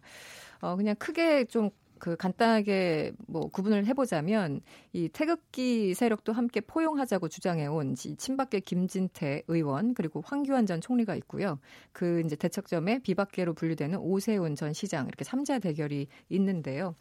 어, 그동안 뭐 여러 이제 전문가들이나 보면은 이제 황 전 총리가 좀 우세하다 이런 얘기가 있었고 지금도 뭐 그런 것 같습니다만 네. 어, 최근에 그 박근혜 전 대통령 측근인 유영아 변호사 발언으로 소위 말하는 이 배박 이미지가 씌워지지 않았습니까? 대박은 뭐예요? 어, 배박은 또 신조어가 나왔는데요. 예. 배신한 친박. 어. 네. 그좀 어렵습니다. 네. 그래서 배박 프레임이 씌워진 이제 황 전 총리가 어, 여전히 강력한 득표를 자랑할지는 좀 미지수다 이런 평가가 나오고 있네요. 네. 민주당 쪽 가보죠. 12일 김경수 경남도지사에 대한 1심 판결 관련해서 열 예정이었던 뭐 기자 간담회들, 판결문 분석 기자 간담회 네. 이런 일정들이 갑작스럽게 취소가 됐다고요. 그렇습니다. 이 이제 김경수 지사가 그 법정 구속된 직후에 네. 민주당에서 이제 반발하면서 사법농단 세력 그리고 적폐청산 대책위원회라는 걸 만들었습니다. 네. 여기 위원장이 그 변호사 출신인 박주민 의원이 맡고 있는데요. 어, 그래서 이제 이 그 판결문에 허점이 많다고 하면서 음. 어, 여기에 대해서 조목조목 구- 국민들에게 알리겠다고 해서 네. 만든 자리가 바로 어제 예정됐었던 이 기자 간담회였어요. 예. 어, 그런데 갑자기 일정을 취소하고 어. 어, 다음 주 19일로 어, 연기했다고 합니다. 또 유튜브를 통해서도 하려고 했었는데 그것도 함께 취소가 됐어요. 예. 어, 일단 대책위가 명분상 공식적으로 밝힌 거는 이 전문가 발제자 사정으로 두 일정 모두 연기했다고 밝혔습니다. 원래 간담회에는 박주민 대책위원장은 물론이고요. 음. 학계 그리고 법조계에서 전문가 각 1인씩이 참석해서 네. 여기에 대해서 이제 조목조목 따질 예정이었는데요. 어. 근데 어쨌든 좀 이상하긴 하죠. 어, 그래서 이제 그 배경이 뭐, 무엇인가 여러 가지 설왕설래가 있는데요. 어, 어쨌든 더불어민주당 입장에서는 최근에 뭐 청와대 민간인 사찰 의혹부터 손혜연 의원 뭐 논란 그리고 김경수 지사 구속까지 여러 가지 좀 악재들이 이어지면서 굉장히 좀 방어적인 그 수세에 몰린 그런 형국이었잖아요. 예. 아, 그런데 최근에 그 5.18 망언으로 인해서 이제 여론이 그쪽에 집중이 됐고 이것을 굳이 이제 김경수 지사 판결문을 이제 설명을 하면서 분산시킬 필요가 있느냐 음. 아, 이런 의견이 나온 것으로 지금 전해지고 있어요. 그래서 네. 어, 어쨌든 19일 날도 계속 할지 또 다시 연기될지는 조금 더 지켜봐야 될 것 같습니다. 전문가 발제자 사정이라고 했다고 하셨는데 이 네. 전문가가 누군지는 아직 안 밝혀진 아직 거고요. 예, 정확하게는 모르겠네요. 지금 그러니까 법조계와 학계 전문가라고 하는데요. 네. 제가 이름까지는 파악을 아직 못했습니다. 어. 네. 거기다가 그 양승태 전 대법원장 시절 사법농단 의혹에 연루됐다는 이유로 탄핵소추 추진할 현직 법관의 명단 네. 민주당이 내주에 또 공개하기로 했다고요. 그렇습니다. 그 이제 여, 여, 그 같은 대책위원회에서요. 어, 이 일도 같이 지금 뭐 포괄하고 있는데요. 네. 박주민 의원이 어제 기자들과 만났습니다. 이 법관의 탄핵 범위는 다섯 명에서 여섯 명 사이다. 이 당초 예상보다는 확 좀 줄어든 그런 분위기예요. 음. 아, 민주당 관계자는요, 이 탄핵 소추 대상을 다섯 명 정도로 해서 2월 임시국회에서 처리를 추진할 계획이라고 밝혔는데요. 그 지금 다섯 명 정도가 뭐 크게 예상을 벗어나지 않을 것이다 이런 얘기도 같이 전했다고 합니다.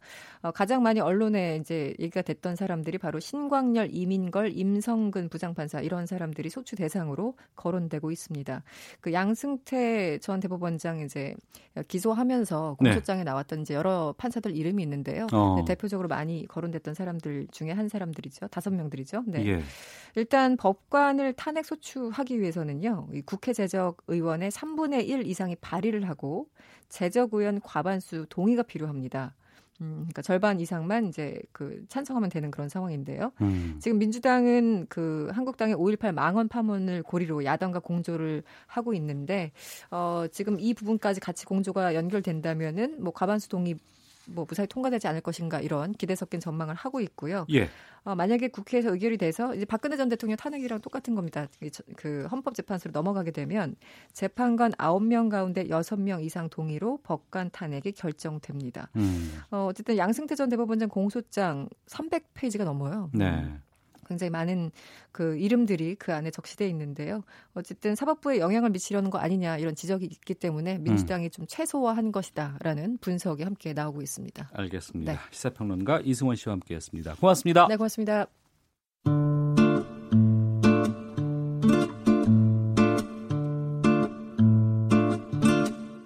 오태훈의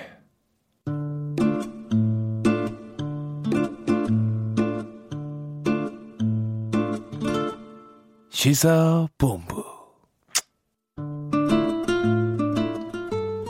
청와대가 3.1절 맞아서 특별 사면을 단행할 뜻을 밝힌 가운데 사면 대상 또 범위 둘러싸고 정치권 시끄럽습니다. 아, 김성환의 뉴스 소다 시사평론가 김성환 씨와 함께 대통령의 특별 사면에 대한 이야기 나눠보도록 하겠습니다. 어서 오세요. 네, 안녕하세요. 예. 법무부 차원에서 사면 대상자를 분류했다는 얘기가 지금 보도로 계속 나오고 있는데 지금 어디까지 논의가 된 거예요?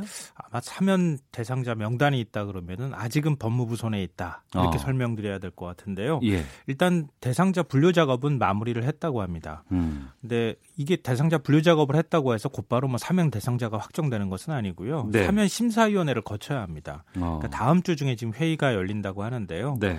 과거에는 그냥 어찌 보면 형식적인 회의 한 차례 딱 열고 음. 바로 청와대로 명단 넘겨서 대통령이 그냥 사면 뭐 이렇게 하는 경우가 많았거든요. 그러니까 전에는 이 사람은 사면해 그러면 사면하는 상황이었다고 뭐 사면 심사위원회를 연, 연다 하더라도 음. 다 그냥 암묵적으로 다 음. 청와대와 교감이 있겠지 하고 네. 그냥 다 넘어가면서 그냥 패스했다는 거죠. 음. 근데 이번에는 좀 그러지 말자 이렇게 해서 한 번 회의하는 게 아니라 여러 차례 회의를 거쳐서 좀 꼼꼼하게 걸러내겠다 네. 이런 이제 입장을 밝히고 있는 상황이고요.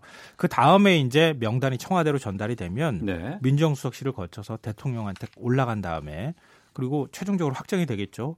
그러면은 이달 26일쯤 열리는 국무회의에서 심의 의결을 하면 곧바로 공포될 예정인 것으로 지금 알려지고 있습니다. 네. 뭐 민생 사법, 뭐 집회 시위법 위반자가 포함된 걸로 지금 보도에서 나오고 있고요. 네. 최근에 정치인, 경제인에 대해서는 아직 말을 아끼고 있는 상황 같고 그럼에도 불구하고 한명숙 전 총리, 이광재 전 의원, 또 이석기 전 통진당 의원 이런 이름들이 지금 구체적으로 거명되고 있는데 확정된 건 아닌가요? 이게 어디서 사실은 흘러나온 건지 좀 궁금해요. 예. 언론이 만들어낸 것인지 어. 아니면은 법무부 차원에서 검토하고 있다는 걸 흘린 것인지 정확하지가 않아요. 예. 근데 이 방금 전에 거명했던 정치인들이 포함이 돼 있다 안 됐다 음. 지금 언론 보도가 거의 널뛰기를 하고 있는 상황인데요. 네. 지금까지 확인된 내용은 정치적 논란을 일으킬 우려가 있는 사면은 최소화한다. 음. 요 정도입니다. 네. 또 문재인 대통령이 대선 공약으로 이 5대 중대 부패 범죄자는 사면권을 제한하겠다 이렇게 약속을 했거든요. 음. 5대 중대 범죄 부패 범죄라고 하는 게 뇌물, 알선수재, 알선 수뢰, 네. 배임 횡령 어. 이겁니다. 그러니까 여기에 정치인이 해당하면 또 배제될 가능성이 있거든요. 예. 그러니까 아직까지 단언하기는 좀 어렵고요. 어. 다만 구체적인 윤곽이 드러난 대상 범위는 있습니다. 그러니까 예를 들면 한일 위안부 합의 반대 집회 참가자들 네. 그거로 이제 사법 처리를 받은 경우가 되겠죠. 음. 사드 배치 반대 집회, 밀양 송전탑 반대 집회, 세월호 관련 집회, 제주 해군기지 건설 반대 집회, 광우병 촛불 집회, 음. 뭐 이럴 것으로 인해서 처벌받은 이른바 이제 시국 사범 같은 경우 또 소상공인 같이 생계형 사범 같은 경우에는 이번에 특별 사면을 해주겠다는 방침은 서 있는 것 같습니다. 네. 관련 뉴스를 제가 좀 찾아보니까 주로 이렇게 나와요. 뭐 핵심 관계자, 뭐 복수의 여권 관계자, 뭐 이런 식으로 이게. 어디서 일종의 자가 발전이라고 하잖아요. 예, 예. 어디서 발전을 했는지 잘 모르겠어요. 어, 보수 진영 쪽에서는 박근혜 전 대통령 사면해야 한다 이런 요구 있는 것으로 또 나오던데 이번 특사에 포함될 가능성은요? 딱 잘라서 이건 말할 수 있어요. 네. 자, 분명하게 어. 오늘 박상기 법무부 장관이 아 관계자가 아니고 박상기 법무부 장관. 법무부 장관이 예. 전혀 검토하고 있지 않다. 어. 딱 잘라서 말했습니다. 예. 특별 사면은 형이 확정이 돼야 돼요. 아 지금 현재 지금 그 재판 재판이 진행, 중이니까. 중, 진행 중이잖아요. 예. 그러니까 현실적으로 법리적으로 봐도 불가능한 일입니다. 어. 지금 3.1절 사면 이루어진다고 하면 그 문재인 정부 들어서 두 번째 사면인가요? 네, 맞습니다. 취임 7개월 만인 작년 연말이었었죠. 서민 생계형 사범을 중심으로 총 6,444명에 대해서 특별 사면을 단행을 했습니다. 음. 근데 가장 주목을 받았던 인물이 정봉주 전 의원이었잖아요. 네. 이명박 정부 시절 BBK 의혹을 제기를 해서 처벌받은 전력이 있었는데 사면 음. 복권이 이루어졌고 예. 뭐 서울시장 경선에도 출마하려고 했다가 뭐 뜻을 적기도 했었고요.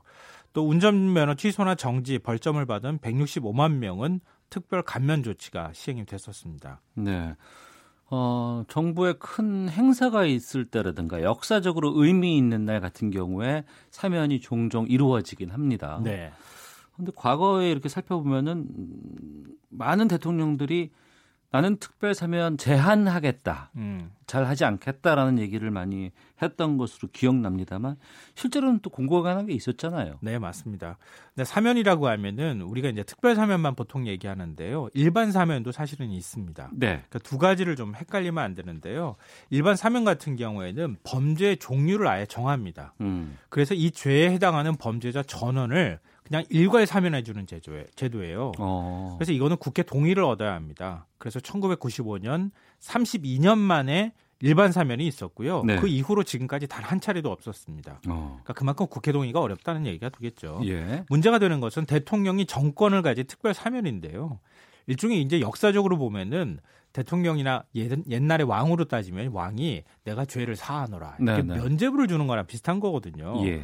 근데 이 면죄부가 소수 권력층 인사나 재계 인사한테 일종의 특혜성으로 시혜성으로 자꾸 베풀어지기 때문에 그동안의 특별 사면을 제한해야 한다는 비판적인 목소리가 많았던 거죠. 음. 구체적으로 특별 사면들 그동안 어떻게 해서 이루어졌고 어떤 사람들이 해당됐는지를 좀 알려주세요.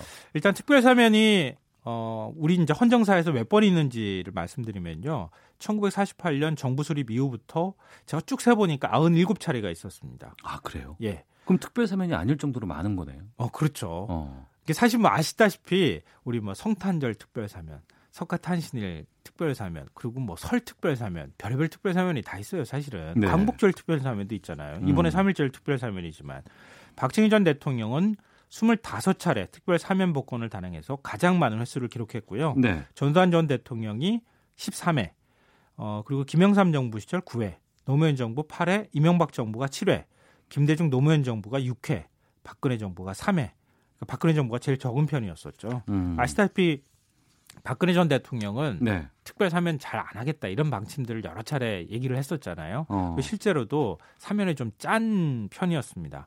하지만 사면 대상자 범위, 그러니까 누가 사면을 받았느냐를 꼼꼼히 살피고 들어가면 네. 그러면 또 얘기가 달라져요. 어. 근데 사면을 몇 회 했느냐는 것은 시대상이 좀 다르기 때문에 네, 뭐 네. 누가 더 시혜성 사면을 많이 했다고 얘기하기는 좀 어렵거든요. 음. 근데 이게 SBS SBS가 2016년 노태우 정부 이후에 특별 사면을 받은 사람 중에 경제인, 고위공직자, 정치인, 대통령 친인척 네. 이런 사람들 골라냈어요. 어. 한마디로 권력층 666명을 분석을 했는데요. 예. 유죄 확정 일이 확인된 564건을 분석을 했습니다. 음. 그랬더니 형이 확정된 다음부터 특사로 풀려나기까지 네. 평균 2년이 걸렸습니다. 어. 5년 이내 특사로 풀려나는 경우가 전체의 94%나 됐어요. 예. 그러니까 형을 받아도 뭐 10년형을 받아도 다 5년 이내에 나온다는 거예요. 아, 이런 뭐, 사람들은. 뭐 중벌로 처한다고 해서 뭐 10년을 받아도 2년 이내 사면 받고 나오는 경우가 있었다. 많이 뭐, 있었다. 많이 정도가 아니라 94%가 다 풀려난 거예요. 어. 그러니까 이게 우리 사회에 뭔가 특별한 계층이 있다고 하는 인식이 생기는 거고요.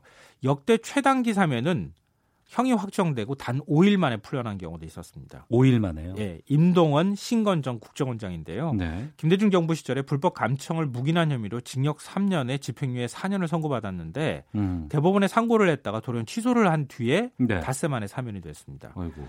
김우중 전 대우그룹 회장 같은 경우에는 한국전력 사장한테 뇌물을 준 혐의로 기소가 돼서 네. 지난 1995년 8월 8일 징역형을 선고받았는데 갑자기 상고를 포기했어요. 음. 알고 봤더니 단 7일 만에 광복절 특사로 풀려나는 일도 있었습니다. 네.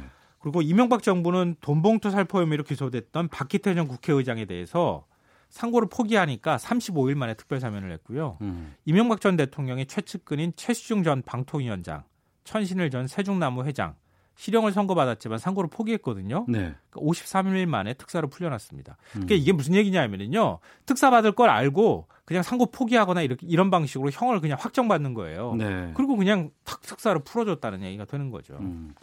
말씀하신 걸 보면은 고위공직자, 정치했던 사람들, 대통령 친인척 이런 사람들 특별히 이제 사면을 지금 해준 거 아니겠어요? 네, 권력에서. 그렇죠. 근데 또 이제 재계 경우에 보면은요, 뭐 경제인 사면을 해야 된다. 이유는 경제를 살려야 되니까. 이러면서 이런 초원 같은 거 많이 늘고 막 그렇지 않았습니까? 경제인 사면은 어떤 형태? 귀에 인이 박히도록 우리가 많이 들어왔던 건데요. 예. 이 사면 역사를 새로 쓰는 일이 있었죠. 2009년 12월이었었죠. 이명박 전 대통령이 이건희 삼성그룹 회장 단 한 사람만을 위한 특별 사면을 단행했었습니다. 음. 그때도 경제계에서 경제 살리기를 위해서 사면이 필요하다고 주장을 했고 네. 청와대는 평창 동계올림픽 유치를 위해서 필요하다 이렇게 얘기를 했는데요. 나중에 검찰 조사에서 미국의 다스 소송비를 대납을 해준 대가로 사면해 준 거 아니냐 이런 아, 이제 그렇죠. 예, 예. 네, 수사 결과가 나오기도 했었습니다. 이건희 회장 외에도 김승현 회장하고 아, 하나그룹이죠. SK 최태원 회장이 사면을 두 번이나 받은 기록이 있고요. 음. 이렇게 두 번 이상 사면을 받은 사람이 무려 77명이었습니다. 네. 김우중 회장과 새누리당 서청원 의원, 최원석 동아그룹 회장 등 12명은 무려 3번이나 사면받았습니다. 어. 지난 2012년 기업 오너의 범죄가 기업 성과와 어떤 연관이 있는지 분석한 보고서가 네. KDI 연구원이 이제 발표한 게 있었는데요. 음. 범죄 행위로 경영자가 처벌했을 때 오히려 기업 순이익이 더 늘어났더라. 네. 이런 조사 결과가 나오기도 했습니다. 네. 아이디 별밤님께서 사면권 없애야 합니다. 사면권을 가진 건 오로지 그 죄에 대한 피의자의 권리이지 어느 누구의 권한이 될 수 없습니다. 대통령이라고 하더라도 사면할 권리는 없다고 봅니다. 아, 피해자겠죠. 예. 이렇게 의견도 주셨는데요. 이런 특혜성, 시혜성 특별 사면 이 제한할 수 있는 방법은 없는 건지에 대한 일단 뭐 외국의 선진국 사례를 좀 비교해서 말씀드려야 될 것 같은데요. 네. 미국은 정치적 책임에 따라 탄핵이 된 사람, 음. 유죄 확정 후에 5년이 경과하지 않은 사람은 사면 대상에서 아예 제외됩니다. 아, 그래 제도적으로. 네, 사면을 어. 아예 할 수 없도록 만들어놨어요. 예. 또 사면을 받은 후에 다시 범죄를 저지른 경우나 대통령의 사면 자체에 문제가 있다고 판단되는 경우 이런 경우에는 음. 사면을 취소할 수 있는 사면 취소 제도를 시행 중에 있습니다. 네. 그러니까 대통령이 사면했는데 어 이건 너무 이건 특혜성이다. 이건 문제가 있다 그러면은 사면 자체를 아예 취소도 할 수 있는 거예요. 이 권한은 뭐 국회라든가 의회 네, 보통 권력에서 있겠죠. 있거나 하겠죠. 네. 어. 독일 같은 경우에는 어, 대통령의 사면 제도가 있기는 있어요. 네. 그런데 수사에 오류가 있었던 것이 확인된 경우에만 사면을 시행할 수 있도록 돼 있습니다. 어. 그러니까 이런 경우니까 당연히 사면 횟수가 적을 수밖에 없잖아요. 예. 2차 세계대전 이후에 현재까지 단 4차례만 특별 사면, 사면을 단행한 기록이 있습니다. 어. 그러니까 프랑스는 부정부패 공직자나 선거사범, 반인류 범죄자나 15세 미만 청소년을 대상으로 한 범죄는 아예 사면 대상에서 제외하고 있습니다. 네. 그러니까 부정부패 공직자에 뭐 보통 우리 같은 나라 우리나라로 얘기하면 정치인들이 다 들어가 있잖아요. 음. 경제 범죄도 막 여기에 포함될 수 있고요. 예. 그러니까 이거 어떤 방식으로든 제한해 둔다는 얘기가 나오는 건데 음. 작년 3월 문재인 대통령이 개헌안 발의했잖아요. 예, 예. 그 개헌안에도 특별 사면권을 제한하는 방안이 담겨 있었습니다. 음. 그러니까 향후 개헌이 이루어지게 되면 사면권을 제한하는 구체적인 내용도 헌법에 담을 수도 있지 않을까 싶습니다. 대통령이 뭐 담을 수도 있지만 이게 국회에서도 여러 가지 사면법 발의할 수도 있지 않겠습니까? 네, 그러지 않아도 올해 민주평화당 김경진 의원이 예. 그러니까 지금 헌, 헌법에도 사면하는 권한이 규정이 돼 있지만 음. 사면법이라고 별도로 또 있거든요. 네. 그러니까 특사를 제한하는 사면법을 발의하기도 했습니다. 음. 그러니까 현행법에 따르면 특사가 이- 너무 남발이 되고 있기 때문에 네. 이걸 어떤 방식으로든 좀 제한해야 되겠다. 음. 이게 이제 관련되는 내용의 취지인데요. 네. 이렇게 사면법을 국회 차원에서도 발의를 할 수가 있, 는데 음. 문제는 뭐냐면은 정권이 자꾸 바뀌잖아요. 예. 그러니까 이거는 우리가 나중에 또 하면 되니까 어. 국회의원이 내가 나중에 대상이 될 수도 있으니까 어. 혹시 그런 생각을 자꾸 하는 거 아닌가. 예. 그러니까 사면 남발하고 있다 그러면 국회 차원에서 적극적으로 노력해도 지금 사면법을 개정하는 것만으로도 제한할 수 있는데 잘 안 된다는 거예요. 음, 알겠습니다. 뉴스 소다 아, 시사평론가 KBS 일라디오 시사야의 진행자 김성환 씨와 함께했습니다. 고맙습니다. 네, 고맙습니다. 예, 시사본부 마치겠습니다. 내일 오후 12시 20분에 다시 인사드리겠습니다. 안녕히 계십시오.